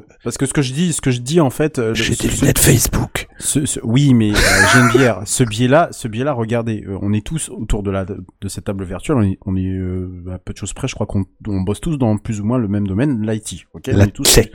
On est plus ou moins dans la tech. Ok. Pourtant, euh, sur euh, les cinq que l'on est ce soir, il y en a au moins quatre, trois ou quatre qui l'ont utilisé. D'accord. Je confirme. Oui. Voilà. Bon bah 4 parce qu'a priori je suis le seul. Non en fait je me suis inscrit. Mais te sens pas exclu comme ça, c'est pas Non, non, grave, je me on sens pas comme tout. tu es. Ah non, je me sens pas du tout exclu parce que euh, ça m'a. J'ai une peur bleue moi de ces trucs-là. Je suis désolé, j'ai une peur bleue. Je... Il y a un truc qui. Ah, ma femme aussi, tiens, c'est marrant. J'ai il y a un truc qui coince. Je je pense que j'ai lu beaucoup trop de science-fiction quand j'étais plus jeune et du coup, euh, tu vois, il y a, il y a une espèce de mécanisme qui dit ouais non non ça tu peux pas ça. Et euh, et pourtant vous l'utilisez. Il y a un vrai biais. Alors moi je te dirais, je ne l'ai jamais utilisé à titre personnel. Ça a toujours été à titre professionnel ou pour faire des essais, euh, notamment côté éducation, euh, où ça te génère par exemple des textes à faire travailler aux élèves et quand tu peux lui donner les difficultés, il arrive à bien cibler et à faire ce que tu lui demandes. Mais au niveau perso, j'ai rien à lui demander. Qu'est-ce que tu veux que j'aille lui demander? Ouais. Ouais, mais je t'avouerais que c'était pareil pour l'expérience. J'ai pas, j'ai pas parlé de moi ou des trucs comme ça. Alors effectivement, hein, de- sur le pas au passage, tu, tu donnes forcément euh, une adresse mail, même si c'est une adresse bidon ou quoi que ce soit. euh, T'as forcément un profil quelque Bah, part tu derrière ton numéro de téléphone, enregistré, surtout, ce hein. genre de choses. Bah, déjà, oui, tu donnes ton numéro. Oui, effectivement, je me souviens très bien de ta, ta réaction, euh, Canton, quand ah, il faut donner son numéro de téléphone quand tu l'avais, quand t'avais voulu t'inscrire. Son-. Il y a l'adresse IP, hein. Il y a l'adresse IP, hein. Bon, vous sortez avec un VPN, ok, vous êtes plus intelligent que la moyenne, pourquoi pas, pourquoi pas. Mais vous avez le fingerprint euh, du navigateur. Encore une fois, j'aurai l'occasion un jour peut-être de revenir dessus. Euh, globalement, et pour faire très très rapidement, c'est l'empreinte unique que provoque votre navigateur. Votre navigateur, il a, euh, il a plusieurs caractéristiques, dont l'OS sur lequel il tourne, bah, le nom du navigateur, hein, son nom, euh, son, son- son nom, la base sur laquelle il est construit, Chromium ou euh, Gecko Firefox, euh, etc., etc., etc. Sa version, euh, ses extensions, ses machins. Exactement, exactement. En fait, euh, vraiment la carte d'identité de le, du- de la chose qui vous permet de naviguer sur Internet. D'où le fait que euh, ça vous rend un- une empreinte totalement unique parce que euh, le navigateur, mon navigateur ne ressemblera pas à celui de Hirslo, ni à celui d'Inbier, encore moins à celui de Canton et celui de Benzen. Donc, comme il vous rend unique, bah, vous avez la, possibilité de vous faire euh, profiler. Et ça, dans, tous les manuels de d'hygiène numérique, je suis désolé d'utiliser ce mot-là comme ça, mais c'est comme ça qu'on l'appelle. Dans tous les manuels d'hygiène numérique, c'est ce qu'on vous dit, c'est de, de vous fondre littéralement dans la masse, en fait, d'être le plus commun possible, qu'on puisse pas vous repérer euh, si jamais vous êtes par exemple activiste, militant, euh, journaliste et, autres personnes qui pourraient éventuellement être être ciblées par un piratage, hein, par exemple. Et ça, c'est pas ça, c'est pas moi qui l'invente ou c'est pas une lubie, c'est pas une paranoïa parce que ce sont des choses qui existent véritablement, dont on a des, témoignages réguliers. Et bah, euh, vous dire que votre empreinte euh, de navigateur vous suit sur Open, enfin sur euh, ChatGPT, ça peut poser un énorme, un énorme problème. Surtout quand il se fout complètement de savoir si vous avez coché ou pas la case suivi, interdire le suivi intersite, qui est normalement présent dans tous les navigateurs, même dans Chrome. Donc c'est dire. Mais enfin voilà, c'est un petit truc à, à part quoi. Je, je dis simplement, je pense que ça Faut mériterait d'être. Faut se poser les questions, vraiment. Et les avoir en tête le jour où tu l'utilises. Exactement. Euh, au lieu de se dire bah je l'utilise, ah, c'est trop bien, franchement je lui pose des questions, c'est limite mon ami maintenant. Attention quand même à ce qu'il a euh, derrière parce que c'est pas sûr qu'il fasse un reboot de la de la plateforme en vrai. Je pense qu'à mon avis le, truc il est tellement bien géré que ils vont simplement faire quelques petites itérations. Bon alors maintenant tu vas me bouffer le web en 2022, hein, voilà, puis ensuite en 2023, etc., etc. Et puis il aura gardé euh, tout un tas de choses euh, derrière. Surtout quand il y a Microsoft qui veut faire 10 milliards, ce serait quand même dommage de, s'asseoir dessus ou de s'essuyer les fesses avec. Enfin bref, ça c'est une autre histoire. Est-ce qu'on a fini là-dessus ou est-ce que quelqu'un voulait s'exprimer? Eh ben je. Bah voilà, je crois que t'as ta réponse. Ok. Tu eh nous ben, as scié. Ouais, j'ai l'impression, ouais, je, je, je, je viens de provoquer un froid dans TechCraft. Non. Et, et ça tombe bien parce que Benzen euh, a lui aussi du froid à nous Oh. proposer dans son buffet. Ah. Benzen. Mais tout à fait, je vous propose un petit buffet froid, puisque la salade a déjà été servie par notre ami Genebière, je, je, je, je le complimente. Avec Je vais complimenter le chef dans sa cuisine immédiatement. Allez-y. Euh, en attendant du coup qu'ils reviennent euh, avec les compliments du chef, euh, je vais vous balancer quelques petits. Alors c'est c'est un peu la même remarque que Monsieur Bière euh, si présent. Euh, c'est des petits sujets parce que honnêtement j'ai j'ai j'ai rien vu de, de fou furieux qui est, qui est sorti. Je pense qu'on est unanime que c'était nul à chier cette semaine dans tous nos Ouais, flux enfin, et... je, je, je sais pas si nul à chier est le terme technique, mais en tout cas c'était pas euh, c'était pas fantasmagorique quoi.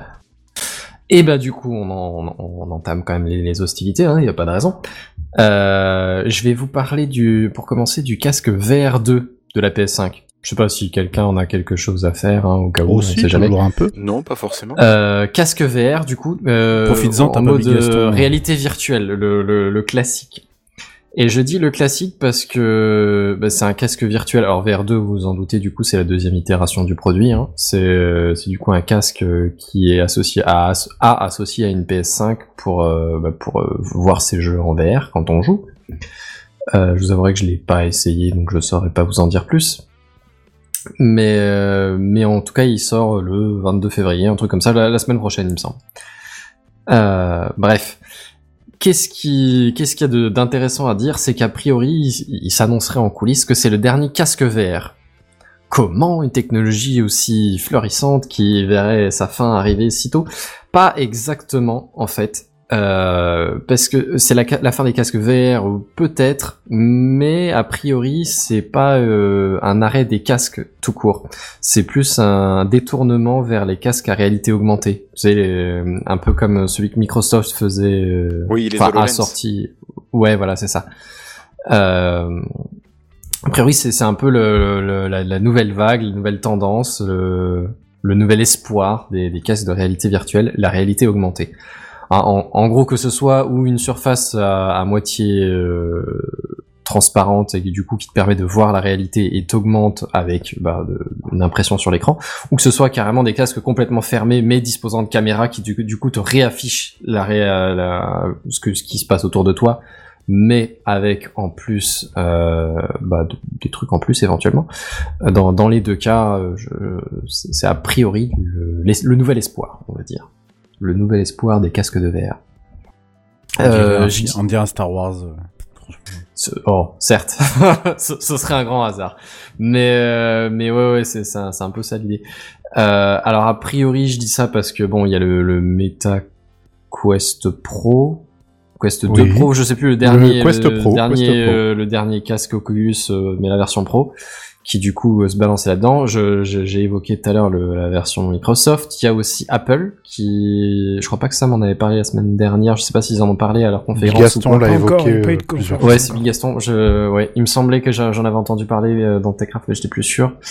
Je me, je m'en souvenais pas de la semaine dernière. Enfin bon, bref. Tu sais que Euh, Microsoft parlait d'arrêter les HoloLens. Ah mince Ah ouais. En même temps, mais ça ils fait sont quelques peut-être temps arrivés encore parler. hein. avant la vague. Hein. C'est, ce serait pas la première fois. Hein. Ouais, ouais, ouais. Mais ils, ont, ils sont un peu coincés parce qu'ils avaient un gros contrat avec l'armée américaine, donc ils sont obligés d'assurer euh, un suivi. Mais Ouais. après, il y a rien. Il y a eu les En HoloLens. vrai, ont- Deux ans ils après, il y a eu les HoloLens 2. Là, il y a plus rien depuis 5 ans, je crois. Ils ont même pas communiqué auprès du grand public sur les Holo- Holo- HoloLens. Donc est-ce que c'était vraiment la cible derrière? Non, non, c'était pas Bah, c'était plus orienté euh, pro, Ah, voilà, vraiment, c'était uniquement pro. Hmm. Ouais.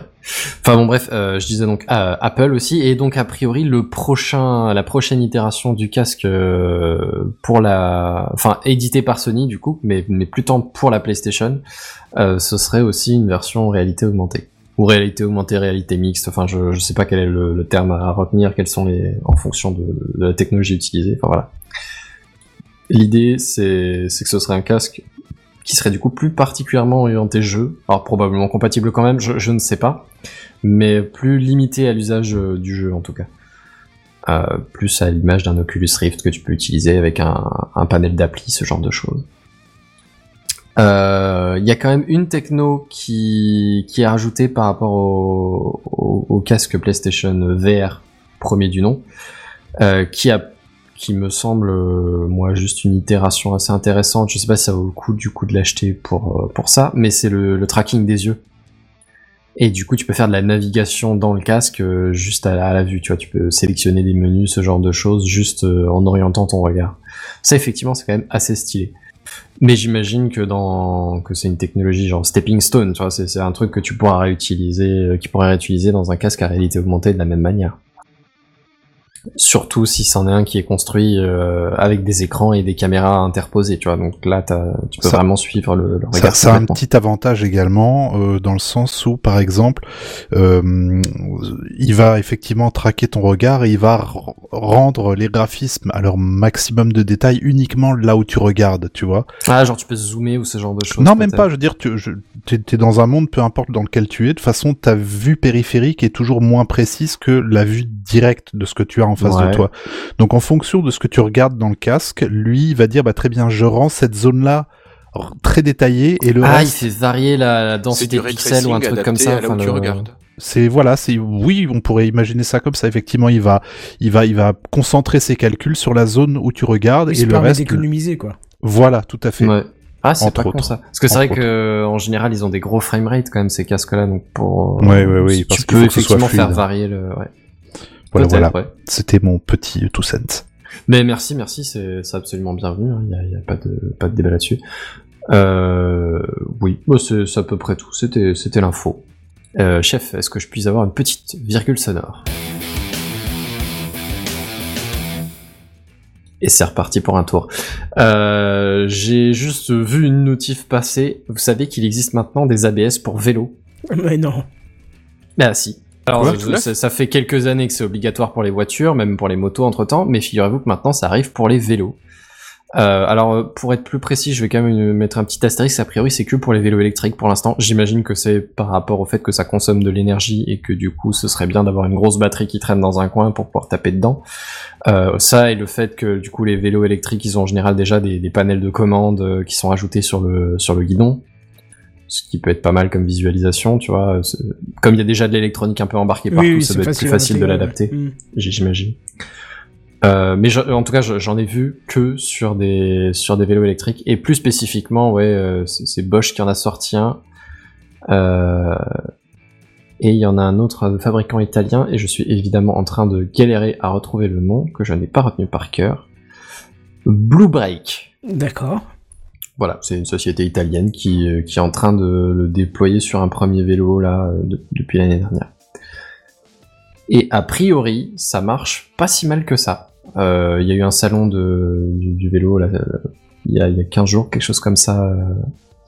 Et, et ouais, a priori, c'est assez révolutionnaire. Alors bon, pour, pour rappeler peut-être juste vite fait quand même, la- l'ABS, c'est un système qui évite de bloquer la roue. Quand, quand vous freinez, il met, euh, l'idée c'est qu'il y a un patin qui va essayer de, de solidariser la carlingue de votre voiture, moto, euh, vélo, et, euh, et la roue qui tourne pour essayer de la bloquer, pour la ralentir.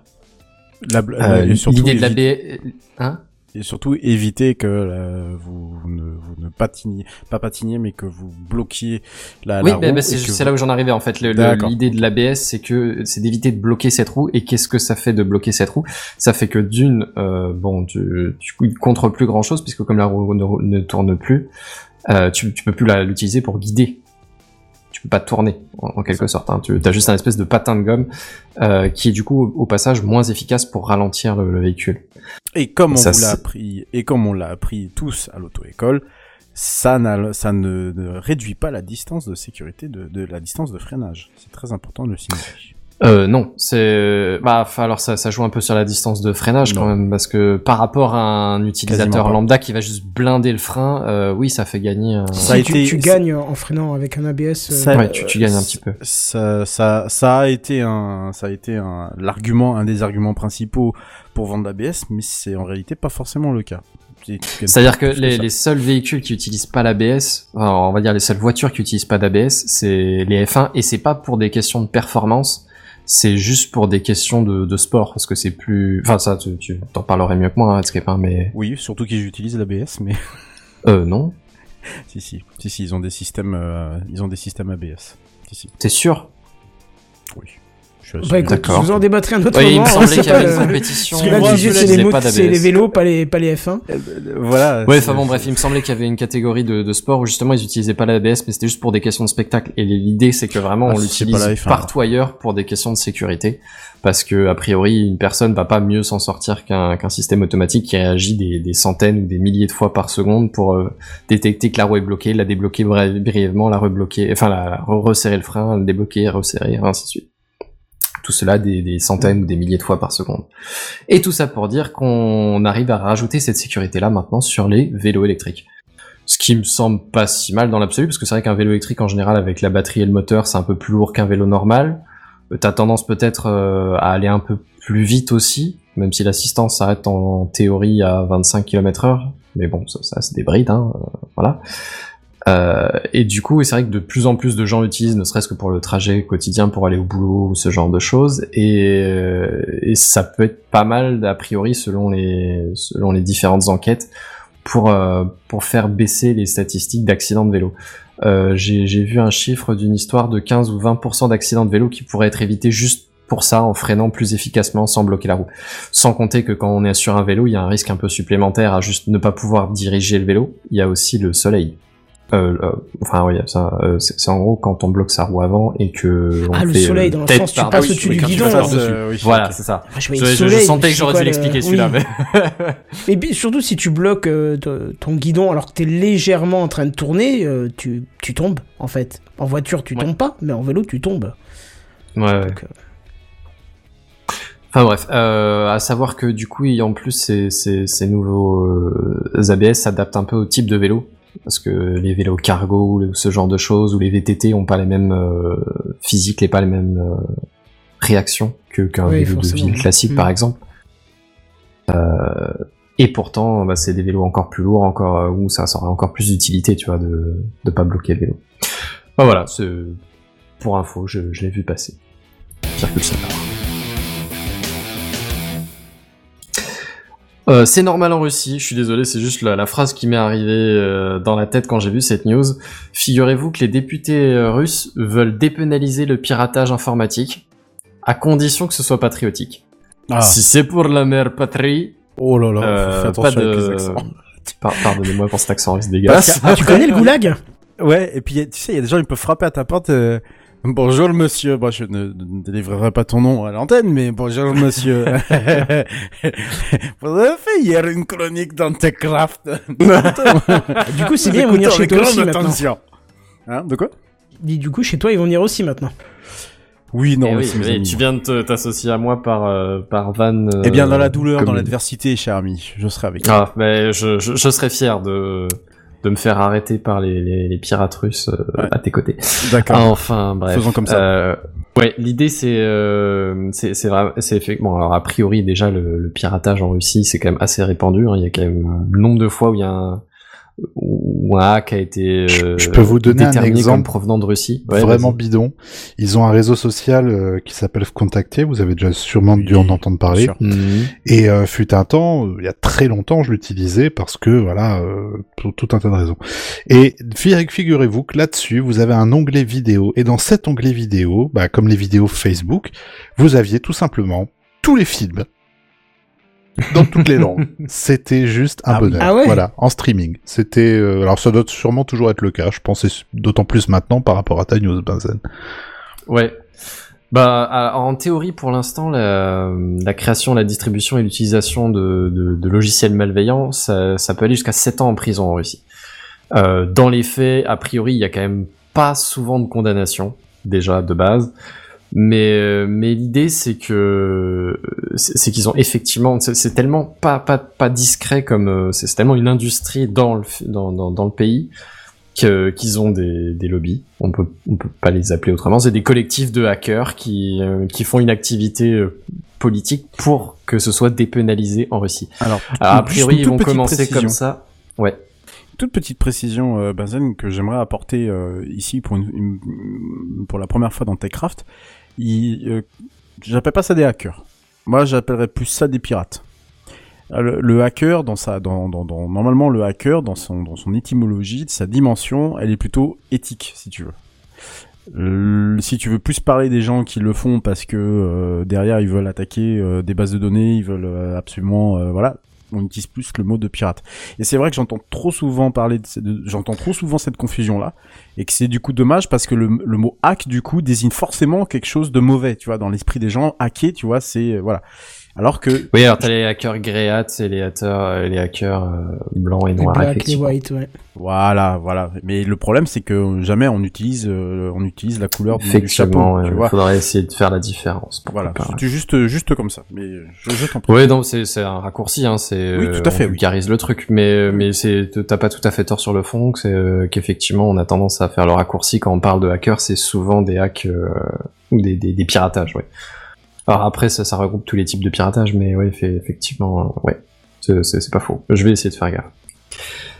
Euh, je disais donc oui, euh, a priori c'est carrément des lobbies de, pirates qui ont fait du, lobbying du coup des, groupements des collectifs de, pirates qui ont fait du lobbying auprès de leurs députés locaux pour en soutenant par exemple le- l'effort de guerre on va dire russe euh, en Ukraine hein. il y a- eu pas mal d'attaques euh, sur les, réseaux ukrainiens euh, suite bah, sur, la dernière année on peut résumer ça comme ça que ce soit des, trucs stratégiques, des plateformes gouvernementales, des, aéroports, des hôpitaux, des moyens de communication, tout ça, tout ça, l'énergie aussi notamment. Voilà, bref, il y a, il y a quand même des perturbations qui ont été qui ont été mises en place par ces services, par ces groupements. Et du coup, ils ont un peu plébiscité leur cause auprès des députés comme ça. Et l'idée, c'est qu'a priori, euh, alors il y a encore un, petit à peu près sur le comment est-ce qu'on définit l'intérêt national, tu vois, pour la mère patrie. Euh, il reste encore à le définir exactement, mais en dehors de ça, il dirait qu'a priori, tant que les, attaques se font sur le, le territoire externe de la Russie, euh, que c'est à intérêt national entre guillemets, là encore, hein, c'est à définir. Euh, les, les hackers seraient euh, ben, exempts de, de toute condamnation sur leur territoire national. C'est quand même un peu fort, je trouve. Bah oui. Oh, ça, ça C'est-à-dire qu'en termes de mouton hein. noir, ça se pose là, tu vois, que, que Ah à la bah oui. que, que, que ce soit officiellement dans le texte de loi, que, qu'ils doivent être euh, poursuivis, mais qu'ils le soient pas vraiment, tu peux, tu peux essayer de te déguiser sur un, oh, la police, on n'arrive pas à les retrouver, il y en a trop, on n'a pas le temps, on n'a pas les moyens, tu vois, ok. Mais là, quand tu dis légalement, officiellement, euh, non les gars, si c'est, si c'est les ennemis du gouvernement que vous faites chier, faites-vous plaisir, y a aucun problème. Enfin, je sais pas, c'est, c'est gros quand même. Oui, comme- oui, comme clairement, déclaration de clairement, ce type, clairement. Mais est-ce que c'est réellement étonnant par rapport à ce qui se fait euh, en ce moment?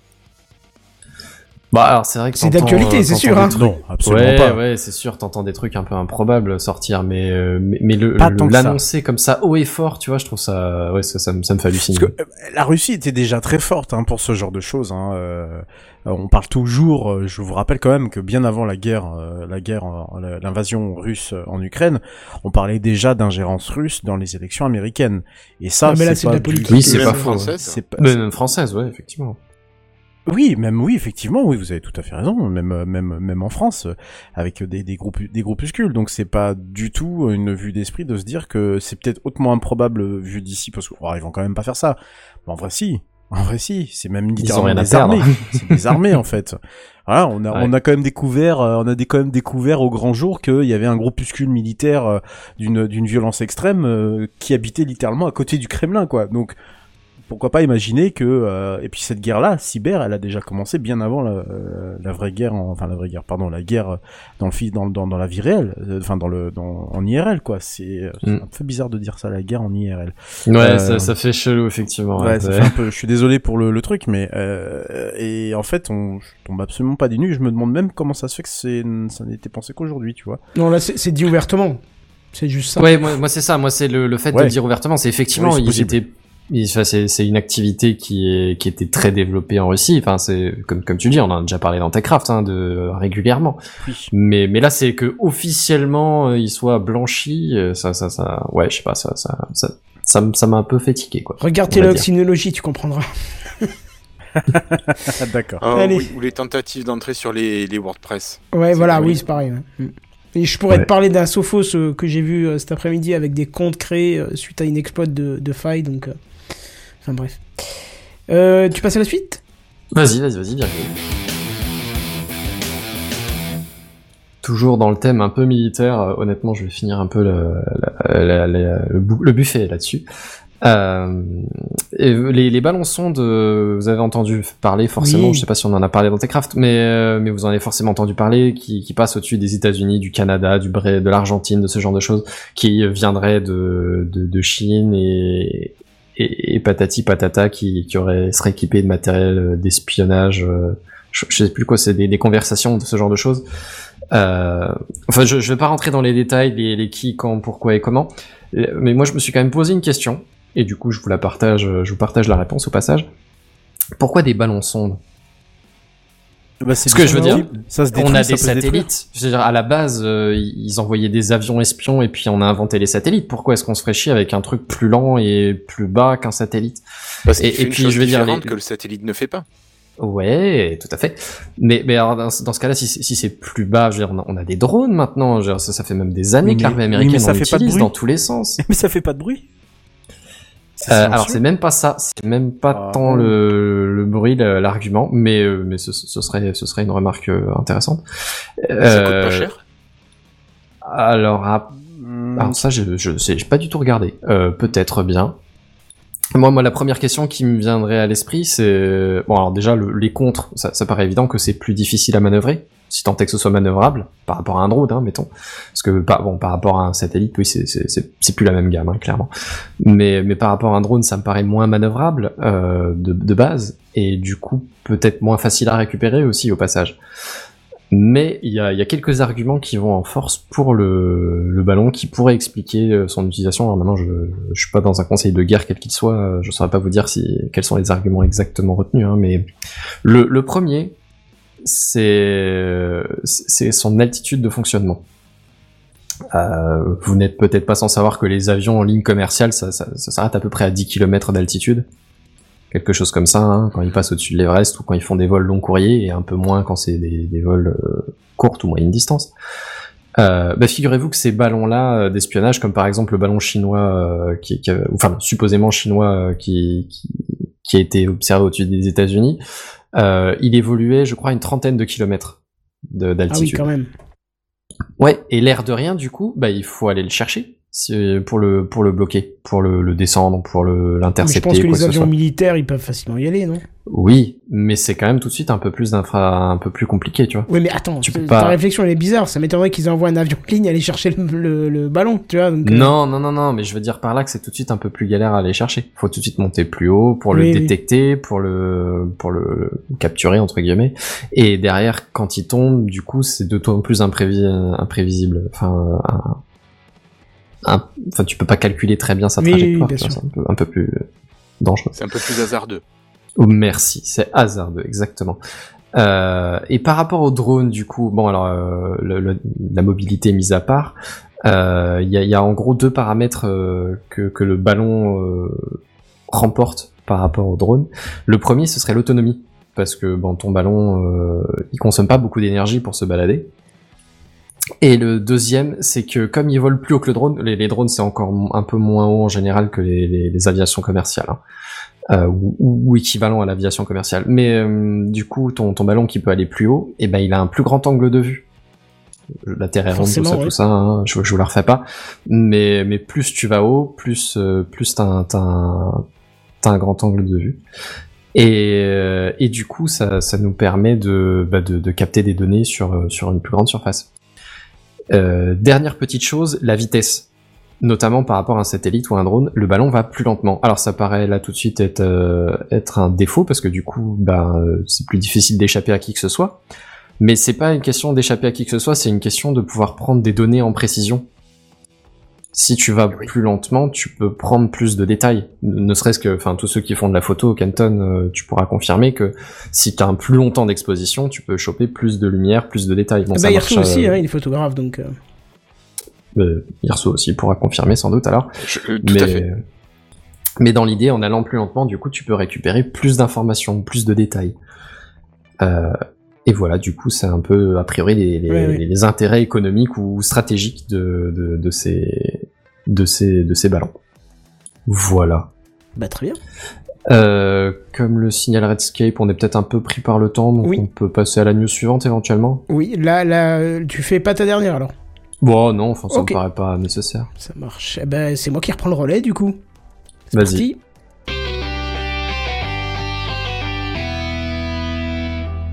Et moi je vais faire rapide et je vais faire quelques petites news pour euh, Windows 11, histoire de faire honneur à notre nouveau chroniqueur Hirslo, histoire de aussi de lui, de lui rappeler le bon vieux temps de Lifetime.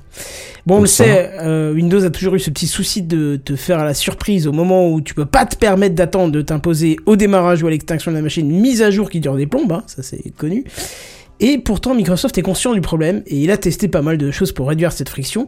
Et là, encore une fois, une nouveauté va tenter de résoudre un peu le souci à travers UUP, qui signifie Unified Update Platform, et qui est comme son nom l'indique, une plateforme unifiée qui permet de séparer les modules du système afin de pouvoir les mettre à jour plus facilement à travers des mises à jour plus petites, mais plus régulières. Et l'intérêt, c'est bien sûr de pouvoir grouper les mises à jour et de n'imposer qu'une seule, un qu'un seul redémarrage, pardon, au lieu de plusieurs auparavant. Alors, UUP devrait entrer en fonction dès le 28 mars, prochain pour Windows 11, mais aussi Windows 10 à partir de la version 20H1 euh, qui date euh, bah, de l'année 2020, hein, puisque l'année est, est mis dans le nom de la mise à jour. Et autre avantage aussi, c'est que Microsoft nous annonce une réduction de la taille des mises à jour de 30%, qui pourrait être très satisfaisant pour les particuliers aux petites connexions ADSL, ainsi que pour les admins réseau ayant des immenses parcs à mettre à jour. Euh, toujours chez Microsoft, et plus particulièrement sur Windows 11, vous vous rappelez que Microsoft euh, euh, ne voulait pas que vous utilisiez Windows 11 sur une machine ne possédant pas TPM 2.0, hein, qui est un module de sécurité Ouais. électronique présent sur les cartes mères.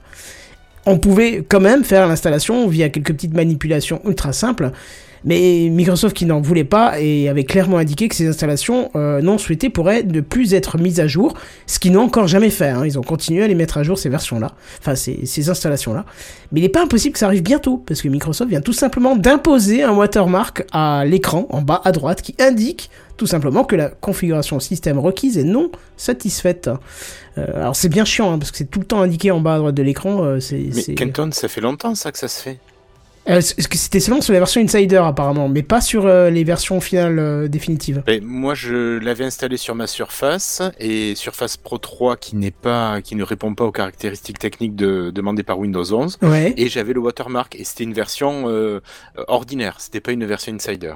Ah bah écoute, euh, moi j'ai vu cette news là apparaître, euh, ça a embêté plus d'une personne apparemment. Bon bah écoute. euh, Bon en tout cas, euh, rassure-toi euh, mon cher Irslo, parce que tu peux quand même l'enlever à travers la modification d'une clé de registre. Euh, donc. euh, ouais, mais moi je suis c'est revenu faisable. sur Windows 10. Ah d'accord, ouais, bon comme ça c'est encore plus simple. Là au moins t'es sûr d'être compatible. Bon en tout cas voilà ça s'enlève mais euh, je vous conseillerais quand même de faire attention parce que si euh, Microsoft commence à faire ce genre de choses il n'est pas impossible qu'ils se mettent à ils mettent des menaces à exécution et de plus mettre à jour euh, la version de l'OS si vous n'avez pas T- TPM euh, 2.0. Donc ça c'est aussi un risque.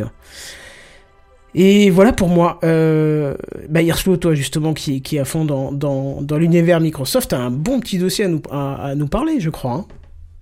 Ouais, ouais, ouais, écoute, euh, ben, pour ce premier épisode en tant que non-invité, euh, j'ai voulu vous parler d'un d'un outil de Microsoft que j'utilise depuis ouais 8-9 ans maintenant et qui a pendant des années été mon outil principal de travail dans le cadre de la classe et que j'ai gardé maintenant même si je ne suis plus en classe. Alors cet outil c'est OneNote. Très bien. Eh Alors- ben, écoute, c'est dans le dossier de la semaine et c'est parti.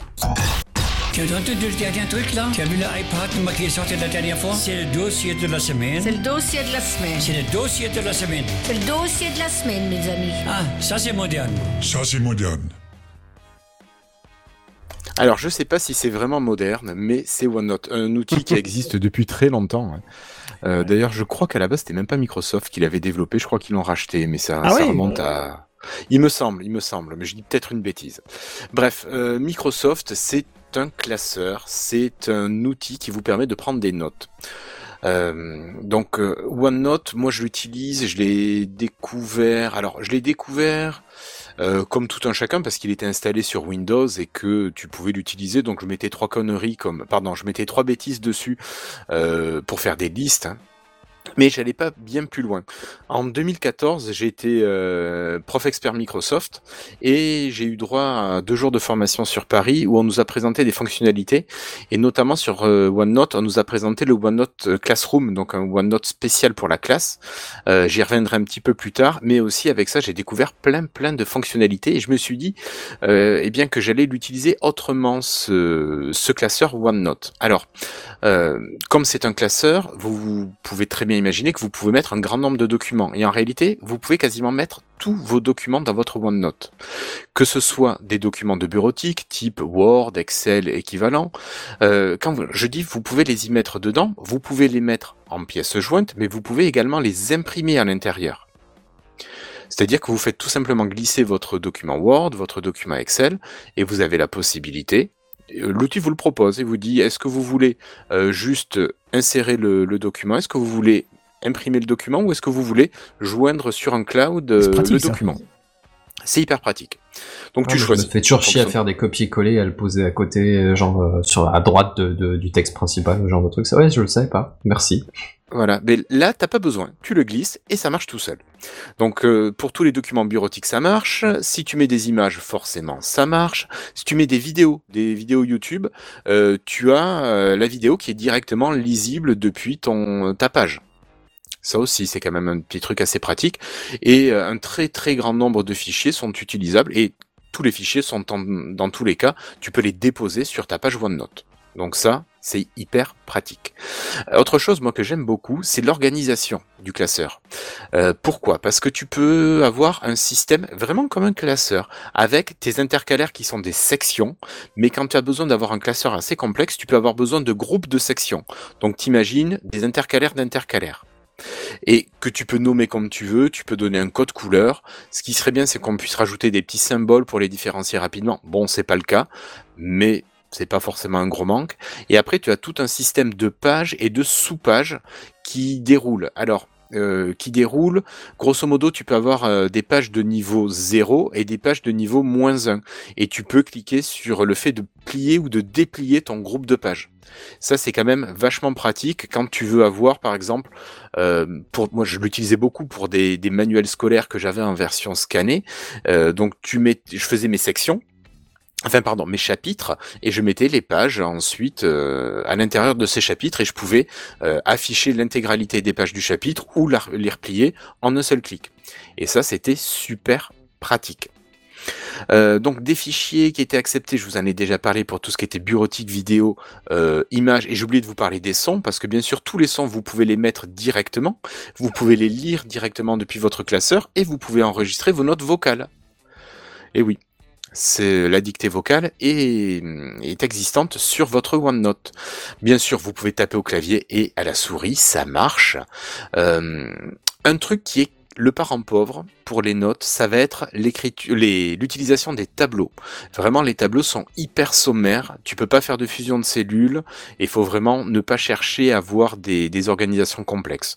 Mais à la rigueur, tu te dis, on n'est pas dans un tableur. Si tu as vraiment besoin d'un tableur, tu, Tu vas utiliser. Excel. Oui, voilà, tu et tu vas l'intégrer dedans, dedans. oui. Et si tu as ton, ton classeur qui est sur un drive Microsoft et que ton euh, OneNote est hébergé sur un drive Microsoft, tu peux également avoir des documents euh, Office qui sont éditables en ligne, c'est-à-dire que quand tu vas travailler ton document sur OneNote, ça va répercuter les modifications sur l'original dans le cloud. En temps réel C'est voilà, alors en temps réel, je sais pas, il y a peut-être quelques secondes d'écart, hein. mais en tout cas, ça répercute les modifications, ce qui fait que ce que tu as travaillé dans ton classeur, tu le retrouves dans le document général, et si quelqu'un va travailler sur le même document, eh bien, il va avoir les répercussions aussi. D'accord, oui, ça c'est comme bien. ça, ouais. eh oui, oui, oui, c'est un travail collaboratif. Euh, quelque chose de sympa, OneNote est pensé pour le stylet. Alors moi, c'est vrai que quand j'ai eu ma Surface Pro, euh, ça a été un régal. Euh, tu peux bien sûr écrire donc écriture manuscrite, hein, mais tu as tout un système de reconnaissance automatique des formes. Donc quand tu veux dessiner par exemple un carré, un triangle, un cercle, tu le fais grossièrement au stylet et l'outil va te le transformer en vrai cercle, en vraie ellipse, en carré, en rectangle, en parallélogramme. Ça reconnaît toutes les formes basiques de la géométrie et donc ça les redessine par rapport à ce que toi tu as fait. Ça c'est vachement bien. Alors avec Ink qui est lié à Microsoft, euh, à Windows pardon, euh, tu peux tracer à la règle. Euh, alors c'est pas mal. c'est quoi mais- Ink? Ink, c'était une fonctionnalité qui est arrivée sur Windows 10 qui permettait l'utilisation des stylés dans Windows. Ah oui, oui, oui, oui, oui, oui. Donc à la base, tu avais la prise de notes manuscrite, tu avais une règle qui s'affichait sur ton écran, et il y avait une troisième fonctionnalité, mais je crois que c'était la capture, tout simplement, la capture que tu faisais grâce à ton stylet. Et euh, donc cette règle qui est arrivée dans Ink a été introduite dans, dans OneNote, et donc tu as une vraie règle. Alors quand tu as une surface, euh, donc tactile, avec les doigts tu manipules ta règle, tu la fais tourner, tu l'orientes, euh, elle est graduée, alors tu t'en sers ou pas des graduations, peu importe. Mais moi qui projetais par exemple l'image de ma surface sur le vidéoprojecteur avec mes élèves, ils voyaient vraiment ce que c'était que de tracer. Donc tu as ta règle virtuelle qui s'affiche, tu as la pointe du crayon qui s'affiche, et tu as bien ta pointe de crayon qui va suivre la règle, et tu traces un vrai trait droit. D'accord? Donc tu as un vrai trait droit que tu traces Ouais. avec ton stylet. Ça c'est quand même assez pratique. Et, et autre chose qui est vachement sympa pour les plutôt, alors on va dire en collège et lycée, c'est la gestion des écritures mathématiques et la résolution d'équations que tu peux faire à l'intérieur de Ah oui. OneNote. Ça, oui, c'est ça cool, c'est une grosse, une de ses plus grosses fonctionnalités. Je, je suis assez d'accord Alors moi perso je l'utilise pas parce que euh, travaillant, enfin quand je travaillais en élémentaire j'avais pas besoin de tout ça. Mais voilà, je te dis collège, lycée et puis supérieur, hein, c'est des trucs euh, super. Euh, voilà. Euh, si quelque chose de bien, quand tu vas par exemple euh, prendre une page web que tu vas copier une partie ou une page web en entier, à chaque fois que tu fais une copie, par défaut, ça te source ta, ta copie. Donc tu sais toujours d'où tu as pris tes documents. Ça, je trouve ça assez génial. Il manquerait juste le fait de les dater, euh, de mettre la date et l'heure. Ça, ça serait encore plus, Mais encore ça, mieux. tu l'as pas en tout petit euh, par rapport au fait que comme c'est, euh, ce sont des, je me souviens bien de OneNote, des carrés euh, que tu peux disposer un peu partout, des rectangles que tu peux disposer un peu partout. Tu l'as dans les métadatas du, du, du carré en question. Non, non, tu, tu as la date et l'heure de la création de la page. Ah, d'accord. Ah oui, Pas de d'accord, ton- ok. pas de la copie. Pas, pas de la copie ou des, des éventuels trucs que tu aurais mis à l'intérieur. Alors, si tu utilises le plugin OneNote qui te permet d'envoyer directement une page web dans ton OneNote, là, ça va te le dater et Hmm, donner l'heure aussi. D'accord. Mais voilà. Euh, donc ça, c'est le sourçage est, est sympa. Moi, dans les trucs euh, que je trouvais assez géniaux et hyper simples à mettre en pratique en classe, c'était par exemple d'utiliser des images. Et tu peux avoir tes images qui sont gérées en calque. Tu as juste à copier une partie de ton image, la mettre à côté et après tu peux la déposer. Et ce qui fait que les activités où tu devais réorganiser des, des groupes, faire du tri, des choses comme ça, ou compléter par exemple un simple texte à trous, tu peux avoir tes étiquettes avec tes mots, tu les déplaces. Soit au stylet, soit au doigt, ou à la souris à la rigueur, où tu vas déplacer ton étiquette, mais c'est hyper pratique. Dans une utilisation euh, comme ça en vidéoprojecteur, c'est assez génial. Euh, tu peux écrire sur des images, évidemment, et quelque chose que j'aime beaucoup aussi dans un OneNote que tu vas organiser pour euh, l'utiliser au quotidien de manière un peu complexe, c'est que tu peux passer de page, en, de page en page en écrivant des raccourcis à la manière d'un wiki. Donc dans un wiki, vous savez, vous mettez crochet, ou- enfin crochet ouvert, crochet ouvert, les mots collés avec des majuscules, crochet fermé, crochet fermé, et ça vous donne un lien. Et bien vous faites pareil avec OneNote, avec le titre de votre page, et vous passez automatiquement d'une page à une autre comme ça. Donc ça c'est assez génial. Vous avez IFTTT qui marche parfaitement avec OneNote si vous maîtrisez IFTTT. Euh, un truc cool aussi, c'est l'OCR. Dès que vous intégrez une image dans OneNote, vous pouvez faire, alors pas avec la version application, mais avec la version de bureau sur Windows. Vous faites un clic droit et vous dites lire le texte de l'image. Et il va vous copier tout le texte qu'il a extrait de l'image. Euh, sur la- l'application, il faut attendre un peu, je sais pas pourquoi, mais au bout de quelques minutes, quelques heures, tu peux avoir, euh, tu peux récupérer le texte lié à l'image. Et dans les choses, euh, alors un petit défaut, si, un petit défaut, c'est le partage. Tu peux partager un classeur entier en lecture et écriture, il n'y a pas de souci, ça marche tout seul. Par contre, tu ne peux pas ne partager qu'une partie d'un classeur. Si tu veux faire ça, en fait, tu vas être obligé de mettre des mots de passe sur toutes les parties que tu veux pas partager Oula, oui. et laisser la partie que tu veux partager sans mot de passe. Ou alors refaire un nouveau classeur, euh, un nouveau classeur uniquement dédié au partage. Oui, oui, bien sûr. Mais voilà, c'est une utilisation euh, qui est un petit peu mm, trop simple, trop rudimentaire. Et la dernière chose, euh, si je dis pas de bêtises, non, c'est pas la dernière chose, euh, c'est le OneNote Éducation. Je vous en avais parlé tout à l'heure. Euh, ton classeur OneNote par défaut, pour euh, monsieur et madame tout le monde, il est basique, tu n'as qu'un type de page. Le classeur OneNote Éducation, il a trois grandes sections au, dé- au départ. La première partie, c'est une bibliothèque de classe. C'est-à-dire que l'enseignant peut écrire dans cette partie, les élèves peuvent lire dans cette partie, mais n'ont pas le droit d'écrire.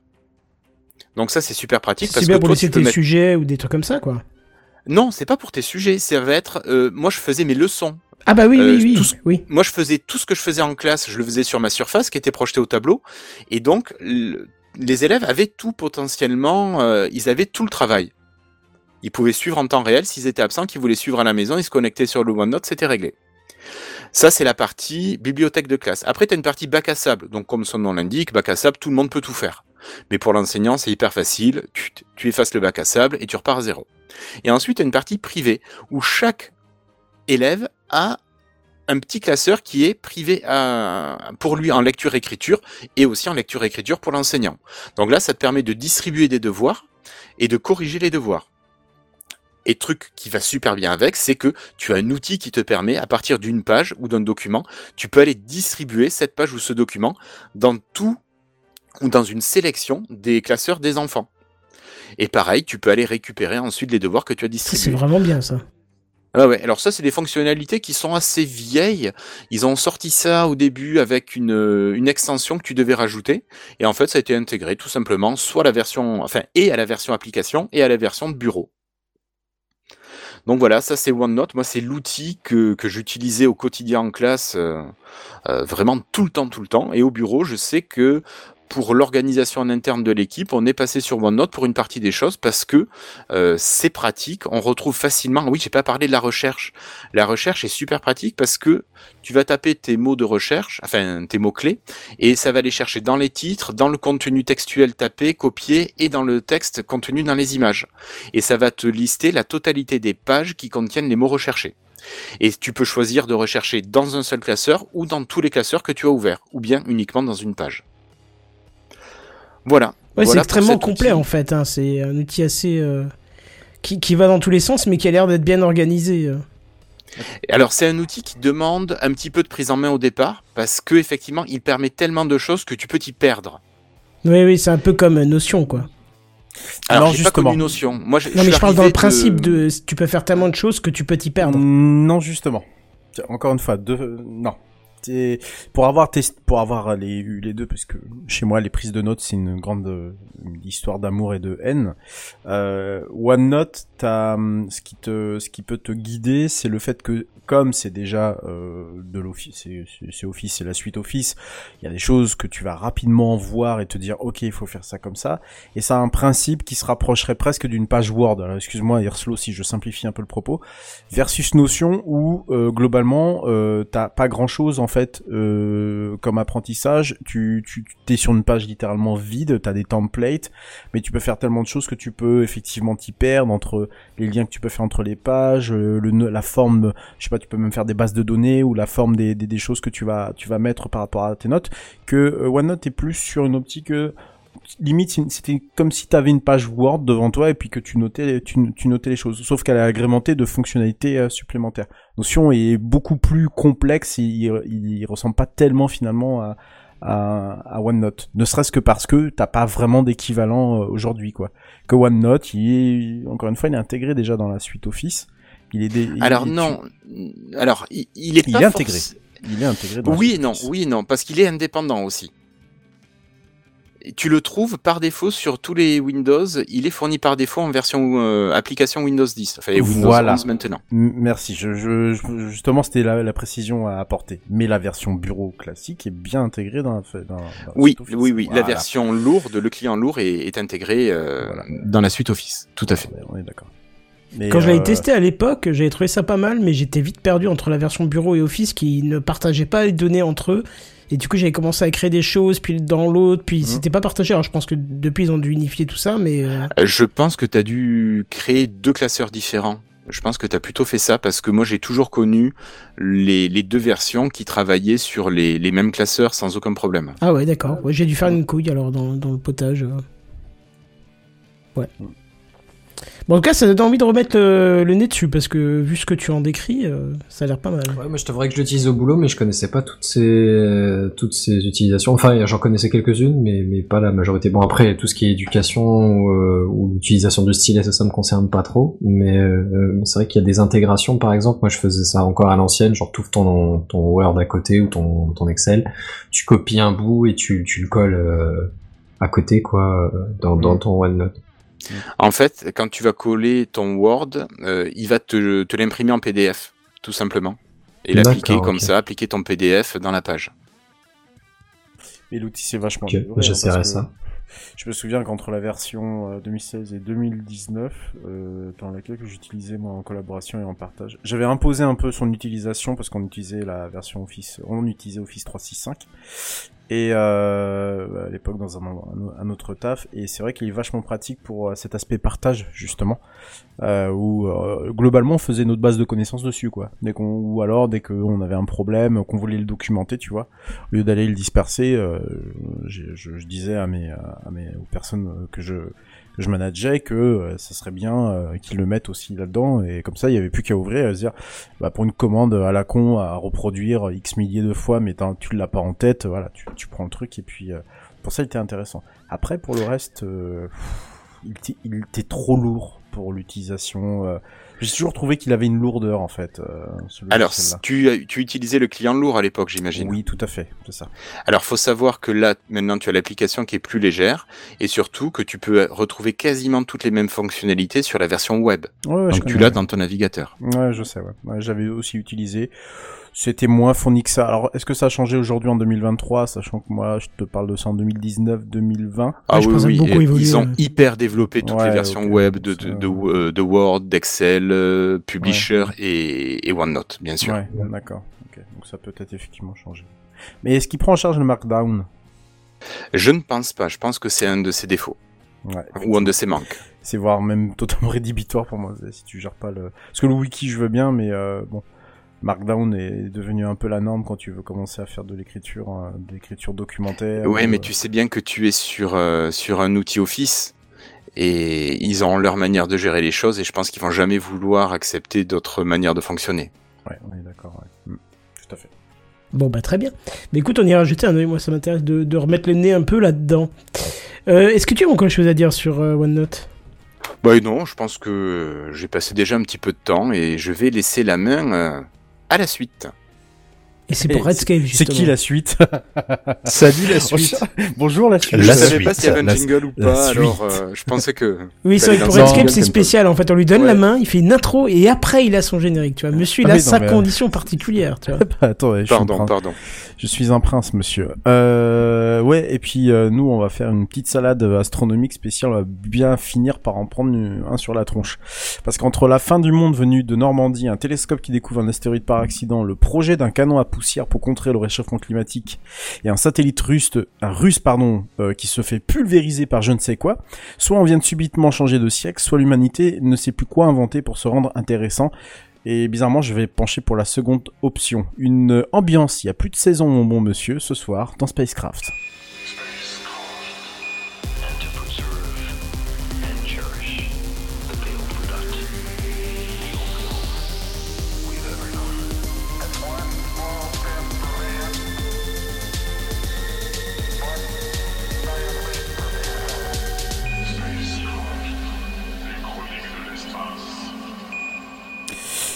Bon, je vais essayer de faire assez rapide parce qu'il est déjà 22h47 et qu'il nous reste euh, une initiative de la semaine d'ailleurs qui sera euh, présentée par euh, Irslo. Donc on va essayer d'aller assez rapidement. Euh, première petite news dans cette salade de news, le JWST qui découvre de manière accidentelle un astéroïde. C'est-à-dire que le, JWST, nous content du fait que je vous en parle assez régulièrement ici, euh, bah, on lui fait faire des manœuvres parfois. Parce que, bah, évidemment, quand il faut pointer une étoile ou quoi que ce soit, bah, faut bien, Faut bien faire un créneau pour se garer correctement, quoi. c'est ça, exactement. Merci, euh, Kenton. Et le truc, c'est que, euh, euh, moi, je trouve ça magique, hein, c'est que, bah, euh, chaque fois qu'il oriente ou qu'il font un, voilà, bah, il découvre un truc. Voilà. Il peut pas s'en empêcher. Et là, il vient de découvrir le plus petit astéroïde présent dans la ceinture d'astéroïdes entre Mars et Jupiter. Voilà, rien que ça. Ça vous donne euh, une bonne idée des capacités de ce télescope euh, dont on n'aura jamais assez de mots dithyrambiques pour le qualifier. C'est un tout petit astéroïde qui fait la taille du Colisée. Hein. On n'est pas sur du, Bon, il fait déjà la taille du Colisée, vous allez me dire, hein, à, vue humaine, hein, déjà, c'est- déjà pas mal. Euh, voilà, un petit, un petit 100, 200 mètres de diamètre des familles. Alors c'est quand même l'un des plus petits hein, euh, astéroïdes euh, de- qu'on a déjà été découvert dans la ceinture principale. Donc vous savez cette ceinture qui euh, qui délimite entre guillemets les planètes intérieures des planètes des géantes gazeuses, donc la fameuse ceinture d'astéroïdes, et qui a été découvert par un de ses instruments favoris sur le JWST, qui est l'instrument infrarouge moyen, le MIRI. hein, je vous en avais, je vous avais déjà expliqué un peu comment fonctionnait le, le, le, le télescope et donc potentiellement d'autres astéroïdes plus petits peut-être ou de la même taille pourraient être découvertes euh, sachant que sachant que je ne sais plus on en connaît déjà 1,1 million de ces euh, de ce, de ces restes rocheux puisque je vous rappelle que les ceintures qu'elles soient d'astéroïdes entre Mars et Jupiter et la ceinture de Kuiper derrière Neptune si j'ose dire euh, sont des vestiges de notre système solaire primaire. Donc euh, voilà, on a envie de dire euh, attention au créneau de pas découvrir d'autres cailloux. Jingle.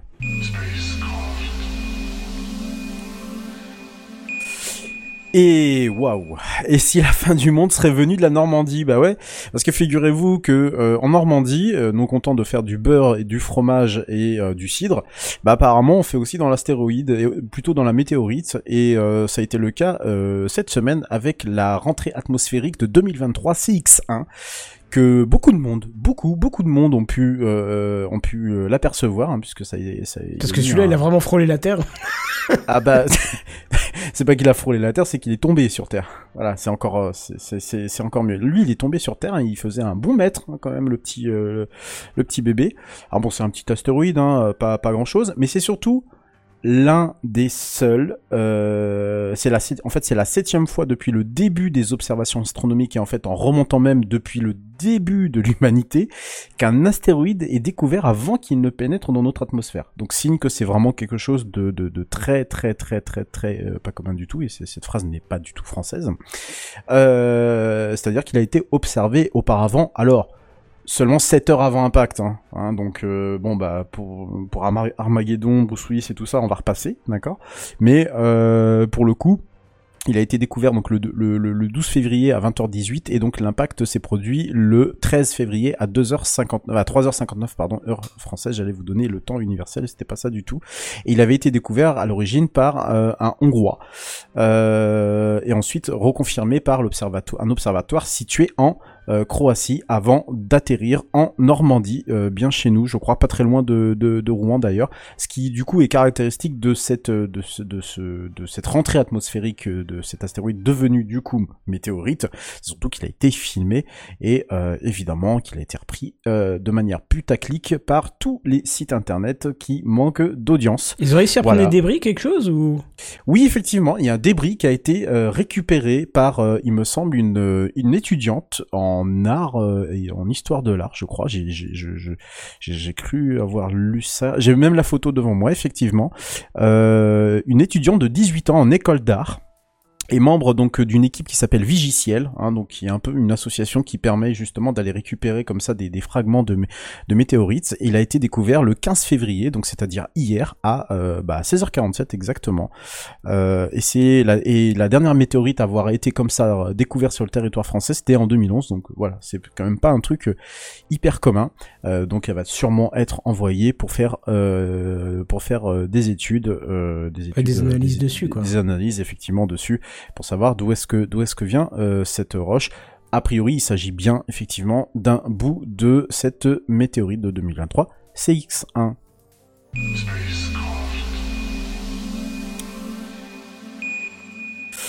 Bon, alors ça, c'était les, petits trucs sympathiques. On découvre des trucs, il y a des trucs qui nous tombent sur la tronche et tout ça, donc ça, c'est plutôt cool. Euh, ce qui est moins cool, c'est quand des scientifiques commencent à complètement dérailler du ciboulot. Et là, je vous assure que celle-là, une fois que je vais vous avoir un peu dit le, le truc, Vraiment, on est tombé sur la tête. Figurez-vous que, bon, vous n'êtes pas sans savoir, hein, depuis euh, maintenant euh, des années, hein, depuis, allez, on va dire au bas mot 60-70 ans, on commence à alerter sur un, un phénomène euh, qu'on appelle le réchauffement climatique. hein. si vous connaissez pas, je vous invite à vous renseigner dessus. Et que globalement, ça va devenir un petit gros problème dans les prochaines années. Et puis là, il y a quelques scientifiques qui se sont dit que, oh, ça serait quand même super pas mal si on prenait une, pou- une poussière euh, pleine de promesses et d'espoir, la régolithe, que l'on trouve principalement sur la surface de la Lune, et de l'éjecter depuis la Lune pour la mettre sur Terre, pour baisser les températures. Et oui. je Oh. Oui. C'est C'est voilà. pas ce qu'on a dans euh, la série et le film là avec le train qui tourne tout le temps là, comment ça s'appelle? Euh, Ah oui, le euh, transpersonnage. Le transpersonnage, voilà, c'est bien ça. Ils, ils ont Je fait un système pour pas, refroidir la pas- Terre et J'ai pas vu, je crois, il me semble le. pas Et, vu et le- comment ça marcherait cet envoi de poussière pour refroidir l'atmosphère? Eh ben justement, voilà, on, là qu'on on va rigoler un, un tout petit peu. Donc euh, il s'agit de de- de- de- d'une idée de plusieurs astrophysiciens, euh, notamment euh, de l'université de l'Utah. Je sais pas ce qu'ils ont fumé. Euh, euh, tous euh, situés d'ailleurs aux États-Unis, avec euh, donc euh, carrément euh, des gens qui sont d'accord entre eux, voilà, de se dire euh, c'est une idée. Bon, bah, pour le coup, euh, pas spécialement bonne idée quoi. Mais le truc, c'est qu'a priori, avec ça, ça, serait, coûterait pas très très cher, voilà, par rapport à d'autres stratégies envisagées déjà euh, jusqu'à aujourd'hui. Et puis en plus, voilà, il y aurait pas euh, beaucoup de risques. En fait, euh, ce qui ce qu'il faut savoir, c'est que la alors que je retrouve un peu mon texte parce que c'est un peu euh, compliqué. euh, ça serait de projeter donc des particules, donc des particules de régolithe. Je m'excuse pour si vous entendez Ouais, ma mets-le en montre sonner. silencieux, serait bien, ouais. Euh, ouais, alors pendant une news, c'est pas ce qu'il y a de plus pratique. Je suis désolé du coup. Euh, c'est que les, les comment dire, les, les- la poussière de régolithe donc serait euh, projetée en, en forme de comment dire de, de de hum, comment je vais dire ça en forme de poussière en fait dans l'atmosphère. Euh, bon, bah le, le, le- en fait le seul problème c'est que si euh, on, on- si on fait ce genre de choses là sur Terre, donc dans notre atmosphère, bah on risque de provoquer autre chose. on risque de provoquer deux trois extinctions euh, biologiques, hein, parce que bon bah ça va forcément avoir des conséquences sur euh, sur la nature. Voilà, euh, on avait quand même pensé à, à mettre du soufre hein, à la base. hein. Voilà, donc on, on- on part de très très loin dans cette histoire. mais rien que le nom euh, présage déjà de ce qui va arriver, quoi. Oui, voilà, c'est-à-dire que c'est ça. C'est bon. Le seul truc, le, gros avantage par rapport au soufre, qui voilà, c'est que le, le matériau, le matériau en question n'est pas sur Terre, mais du coup euh, sur la Lune. Euh, donc il n'y a pas besoin de le lancer depuis notre notre planète. C'est disponible sur la Lune en très grand, en très grosse quantité. Et bon, globalement, voilà, on va pas, on va pas repolluer. Donc bon. On se dit pourquoi pas, voilà. Euh, le seul le seul problème et c'est ça que je cherchais depuis euh, depuis tout à l'heure, euh, c'est que le, le, le, le- hum, les, comment dire les, poussières pro- projetées, d'après ce que j'en ai lu ça et là, pourraient en alors quelle espèce Je suis en train de chercher parce que j'étais justement en train de, de regarder c'était l'espèce. c'est pas du phytoplancton qui serait touché en premier? Il me semble que c'est un truc comme ça. J'ai vu le, j'ai vu le truc puis j'ai oublié de, sou- de, de, de, de, de souligner. Mais globalement, euh, globalement, euh, ça affecterait quand même. Euh, euh, ouais, ça affecterait. Je, je, sais plus c'est quoi. Bon, bref, on, j'aurai le temps Oui, peut-être tu d'en parler un peu plus, Voilà, préciserai une prochaine fois. Mais globalement, par rapport au soufre qui risquait, au dioxyde de soufre, hein, pour être exact, qui était enfin euh, initialement le truc euh, prévu pour euh, justement faire baisser les températures, euh, c'est que euh, les conséquences environnementales sont absolument catastrophiques. Hein. Vous balancez du soufre dans l'atmosphère, il n'y a pas de secret. euh, déjà qu'on a des pluies acides, j'ose même pas imaginer ce qui pourrait arriver après. Donc Bon, voilà, petit rigolite des familles, on sait jamais, des fois que. Euh, pour moi, c'est une euh, très très très très très mauvaise idée. Euh, pour eux, ça semble une bonne. Surtout, je pense pour un aspect coût, réalisation bien moindre. Mais pour cela, je pense qu'il faudra attendre les futures bases lunaires. Et pour l'instant, on n'y est pas encore. D'ici là, la Terre aura sacrément, ce sera sacrément réchauffé. Croyez-moi, jingle. Et enfin, pour terminer, euh, quelque chose d'assez euh, euh, spectaculaire qui se produit dans l'espace, mais de manière un tout petit peu trop fréquente. Un satellite russe qui vient encore de se faire pulvériser la tronche. Voilà, ça s'est passé euh, cette la semaine dernière, pardon, et ça a été repéré détail cocasse par l'US Space Force, euh, qui suit actuellement 85 débris à une altitude de 1170 euh, km. Euh, je vous rappelle, alors je sais pas si vous vous en souvenez, j'en avais déjà évoqué un déjà dans Spacecraft, à ce micro même, le, en, en octobre 2021, qui s'était aussi déjà désintégré et ça avait fait des Il y avait une raison, débris là, partout. ou- Ben, justement, le problème c'est que non, il n'y a pas vraiment de raison, on sait pas pourquoi. Je vous assure, on sait pas pourquoi. On sait pas pourquoi il s'est Les désintégré. Est-ce États-Unis, ils ont rien les à voir Russes là-dedans, quoi. je sais pas. Je, je, un peu comme eux quand ils découvrent des ovnis Oui, dans oui, leur oui. ciel. Voilà. Euh, je rappelle qu'ovni c'est objet volant non identifié. Hein. J'ai Oui, c'est pas dit avait- extraterrestre, oui. Bon, voilà, j'ai pas dit E.T., hein, parce que bon, la, la confusion, tout ça. Alors, à la base, ce satellite, c'était un satellite qui était conçu pour tester des moteurs à propulsion à plasma. Voilà. Et qu'a priori, en fait, si c'est désintégré, ça, c'est juste des hypothèses, hein. C'est que, bon, bah, a priori, il y a, il y a eu une explosion du système de propulsion. Voilà. Puis du plasma, en plus, hein.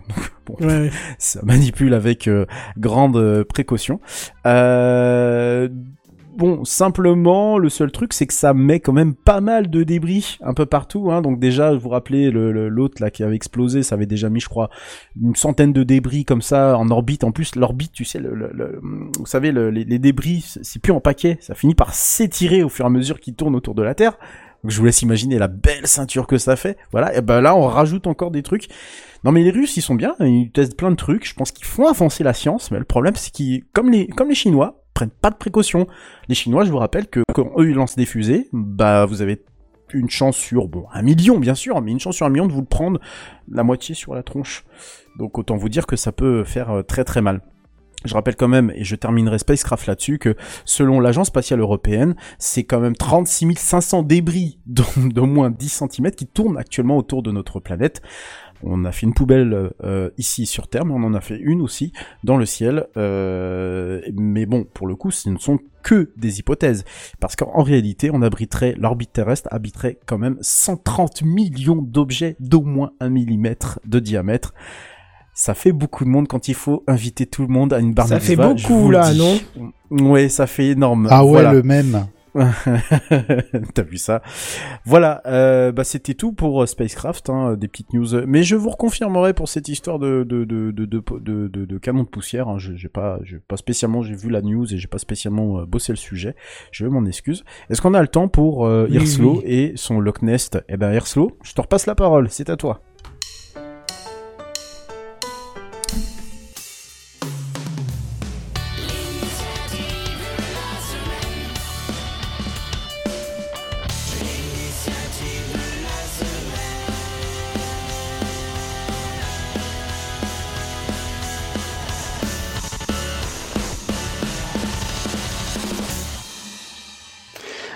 Pour cette initiative de la semaine, euh, ben, je vais faire un, un lien avec euh, ce dont on parlait la dernière fois où j'étais là, présent avec vous.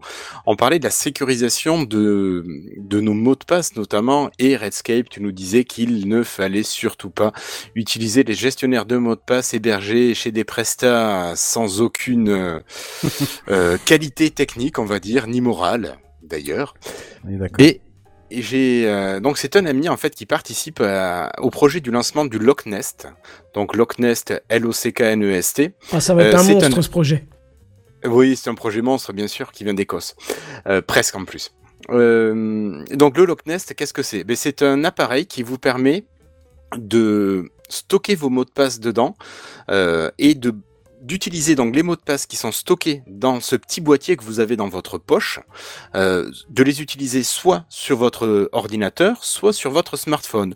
Donc sur l'ordinateur, vous pouvez vous connecter soit en USB-C, soit en Bluetooth, et euh, sur votre smartphone, normalement, la connexion se fait en Bluetooth. Donc l'appareil va vous permettre de stocker vos mots de passe, mais aussi vos coordonnées bancaires et votre euh, vos contacts. Euh, voilà, donc euh, l'outil est maintenant mis sur KissBankBank Bank depuis aujourd'hui. C'est un financement participatif. Euh, les bon, les prix vont de 99 euros pour les early bakers euh, jusqu'à 110 euros pour le, le produit. Là actuellement, ce qui est proposé, c'est un format qui est plutôt rectangulaire avec une accroche. Je trouve ça plutôt pas mal pour mettre ça sur un porte-clés si on veut le garder, alors qu'il prévoit pour le palier 2 quelque chose de plus rond, alors plus joli, mais moi je m'inquiète sur le fait de le, vu que c'est plus rond, ça peut plus facilement être perdu, glisser d'une poche. Euh, voilà. Donc je trouvais l'initiative vachement intéressante, surtout par rapport au, au souci de sécurisation des, des données. Et euh, je m'étais dit que c'était la bonne occasion d'en parler avec vous, notamment pour souffler cette idée à Redscape et voir ce qu'il en pensait. Ouais, mais je, je comprends pas tout à fait comment ça fonctionne. Au lieu d'avoir ton gestionnaire de mots de passe qui va être ton serveur. Ah, le euh, stockage, en fait, il se fait dans ce module. D'accord. Oui, c'est le module qui stocke tes mots de passe. Bah, si tu veux ma réponse euh, rapide, euh, oui, j'ai déjà, j'aurais déjà plus confiance en ce genre de choses que euh, euh, que quand quand, quand stockage quand stockage dans le cloud ou autre. J'ai juste une question. Bon, qu'a priori, euh, si j'envoie les plans là, c'est que c'est open source. Donc déjà, on peut bidouiller ce truc-là. euh, Enfin, il y a les plans, il y a tout ce qu'il faut ou pas du tout? Alors, à ma connaissance, non, c'est pas forcément open source. Ça, c'est Ah. une question euh, qui pourrait être Ouais. bonne de poser aux, aux trois concepteurs du produit. Euh, je pense que la vue éclatée, elle est plus là pour donner un ordre d'idée de comment ça marche, comment c'est fait. Euh, dans la description sur le site de Loch Nest ou sur le KissKissBankBank, moi, j'ai pas vu de, de trait à l'open source. Non, effectivement, ils en dommage. parlent pas d'open source. euh. Ouais, c'est dommage. Moi, j'aurais pensé. euh, En fait, Ouais. c'est une espèce de, de, si je peux schématiser hein, pour voir si j'ai bien pigé, c'est une espèce de, de wall garden là ou Bitwarden, euh, mais dans un boîtier portable alimenté euh, par batterie quoi. C'est ça, c'est ça. Tu dois recharger ton boîtier pour pouvoir ensuite identifier sur euh, les différents services. Ok, ouais, bah ça peut être cool ça. Au moins t'es sûr que tes données sont, sont pas n'importe où et accessibles par n'importe qui quoi. C'est ça, exactement. Et donc, tu as un système, si tu prends deux boîtiers identiques, tu peux faire une sauvegarde, en laisser un à la maison, ou dans ton coffre-fort, c'est un coffre-fort, euh, et comme ça, tu risques pas de, de perdre euh, l'outil. Ok, donc j'ai mis le lien euh, dans la bonne section du document pour que vous le retrouviez dans le dans, dans la description du podcast. Donc n'hésitez pas à aller faire un petit tour là-bas. Ça peut être euh, ça peut être sympa d'étudier ce projet. C'est vrai que je suis sur la page, ça a l'air extrêmement détaillé. Toutes les procédures sont dessus. euh, Enfin, il y a c'est il faut aller voir quoi. Au moins déjà euh, si euh, la sécurité vous vous intéresse, vous intéresse. Bravo, Loch Nest vous intéresse. Euh, allez allez jeter un œil, ça peut être sympa en tout cas. Toi, tu, Ouais, tu vas t'en je- prendre un toi? Moi, oui, c'est fait. D'accord, ok. J'ai juste, vu- faire- j'ai juste vu que l'un des développeurs de, de, comment dire, de ce truc-là, alors déjà, moi, j'accepte pas si c'est pas open source. Je vois pas où est l'intérêt, perso. Euh, faut à minima, enfin voilà, faut, faut que ça soit transparent, quoi. Euh, puis bon, il y en a, y en a un qui travaille chez Dassault Systèmes. Bon, je suis désolé, mais c'est dommage, hein, parce que c'était, ça avait l'air d'être un, un bon, un bon truc, quoi. Mais euh, je sais pas si je suis. Bah on verra avec les premiers tests hein, si ça vaut si ça vaut le coup Ouais, ou pas. Si... bah euh, si tu en prends un Ouais. Yerslow, oui, tu pourras nous- du coup nous en faire un retour, ça serait super. Tu nous tiens au courant. ouais. Super cool. Ouais, Ouais, ouais. parce que l'attribution elle est à partir de septembre, donc ça sera 99 pas tout de euros. Hein, donc euh, ça va, ça reste correct. Mm. hein. Ouais, bien sûr. Oui, oui. Après, c'est vrai que le, le prix a l'air plutôt, euh, plutôt, plutôt juste entre guillemets. Euh, mais voilà, encore faudrait-il euh, savoir. Euh, euh, et puis bon, en lisant la description, j'ai et rassurez-vous, Loch Ness est très facile à utiliser. Il suffit d'ouvrir votre navigateur Chrome. Alors, j'ai posé Mm. la question. J'ai posé la question, j'attends d'avoir la euh, réponse. Ouais, moi, il y a vraiment un truc qui est. euh, C'est parce qu'il y a l'extension, je pense, mais au final. Mais euh, euh, ouais, d'accord pour le côté extension tout ça, sauf que non, il y a, il y a trop de trucs là qui me qui me fait un petit un petit raid d'alerte quoi. hein. Euh, surtout quand on parle de, de de gestion de son identité euh, numérique, hein, parce que je, je crois que que c'est ça. J'espère que c'est au moins compatible avec euh, avec euh, autre chose. Alors, et je viens de le lire, support des principaux navigateurs non basés sur Chromium, donc ça veut dire que pour l'instant c'est pas encore quelque chose qui est qui est fait. Ah non, mais c'est clairement indiqué. hein. Pour l'instant, ils annoncent Android, Windows et notamment euh, Chrome. Ouais, parce que iOS et macOS ne sont, sont encore sont aussi dans les dans le dans l'évolution qui est prévue. Bon, à suivre. Hein, bah, Oui, on verra euh, bien avec le temps, je- et puis voilà, tu nous feras un bien, retour, quoi. Urslo, et puis Bien ce sera très bien. Euh, Ouais, je- ouais. Je terminerai juste sur un- une news en bref, parce que j'en ai qu'une seule et c'est extrêmement rapide. Alors attention, c'est parti. C'est les news en bref. Pour ceux qui suivent sur les réseaux, vous avez vu, j'ai acheté Bob. Vous vous souvenez de Bob? Bob? Bob? quoi, ça? Ah, ça fait déjà la troisième fois qu'on en parle, c'est le mini lave-vaisselle tout stylé, tout design. euh, Ah ouais, ah, oui. c'est vrai. Ouais. J'ai jamais entendu Ah, le parler. nom, je l'ai pas, mais. Mais c'est c'est un mini lave-vaisselle qui ressemble un peu euh, à un frigo Smeg, tu vois, dans les Ouais, formes, non, les non, machins non, et tout. le- je, je vois bien de quoi il- euh, je, bah, on l'avait vu chez, chez. Oui, c'est ça, Mais- ouais, chez ma sœur, effectivement. Et puis, euh, bah, j'ai craqué, je l'ai acheté suite à ma blessure en faisant la vaisselle, donc j'ai, j'ai, j'ai acheté ça. Et euh, je vous en reparlerai parce que c'est, c'est vraiment sympa comme truc. euh, voilà, c'est tout. Teasing. C'est ça, exactement. Ça, ça nous fera un dossier pour euh, les prochaines semaines. Peut-être pas la semaine prochaine, mais euh, ça viendra, ça viendra avec le temps, évidemment. T'as pris quelle couleur Euh, noir euh, sur euh, gris sur noir. Voilà. Euh, je- de toute façon, je prendrai une photo pour le, pour l'occasion quand je ferai le dossier. On verra dessus. euh, voilà. Et blanc sur rouge, rien ne bouge. Ouais, non, mais il y avait des Oh. couleurs des trop nulles, euh, des genre des bleus délavés, des roses délavés. Ça m'intéressait pas trop, donc euh, j'ai mis euh, quand même ça. Bref, voilà. Qu'est-ce que j'entends là Mais Oui. qu'est-ce qu'on entend Mais Quand on alors, La petite musique de fin. Pichtre alors diantre. Il me reste à vous poser la question, mon cher Hirslo. Comment s'est passé pour vous euh, ce premier épisode en tant que chroniqueur? Est-ce que ça allait? Bah Nul. écoute, ma foi, très bien, très bien, très bien. Ah bah super. Et tu vois en plus, euh, Nico qui était venu en disant je peux pas rester, eh ben il nous met un message, merci pour ce numéro. Et c'est vrai Ah. que il est resté jusqu'à la fin, bravo. Donc Merci. je pense que Bah voilà. Voilà, Merci, à Nico. toi. faites comme lui, faites un petit passage et vous allez voir qu'en fait vous avez envie de rester parce que c'est quand même sympa. En tout cas voilà, on va se retrouver dès jeudi prochain en live comme d'habitude euh, sur euh, bah, sur Twitch, hein, effectivement, et sinon en podcast sur euh, techcraft.cloud.fr. Je vais y arriver. Et je suis, je suis content parce que euh, Touch Portal c'est c'est très très bien comporté tout au long du truc. Donc euh, je suis vraiment content, ça va me Tu simplifier. un dirais que l'essayer, c'est l'adopter? Ben carrément, tu vois, parce que là, je viens d'appuyer sur un, un truc, ça a directement projeté la scène de fin avec les infos. Oh là là là là C'est super. J'ai juste bonheur. encore deux trois petites optimisations à faire avec des tweets automatiques, euh, mais ça peut être sympa. Bon allez, on se retrouve la semaine prochaine et en attendant, on vous dit à plus, bye bye. Ciao, Salut, tout le monde, ciao.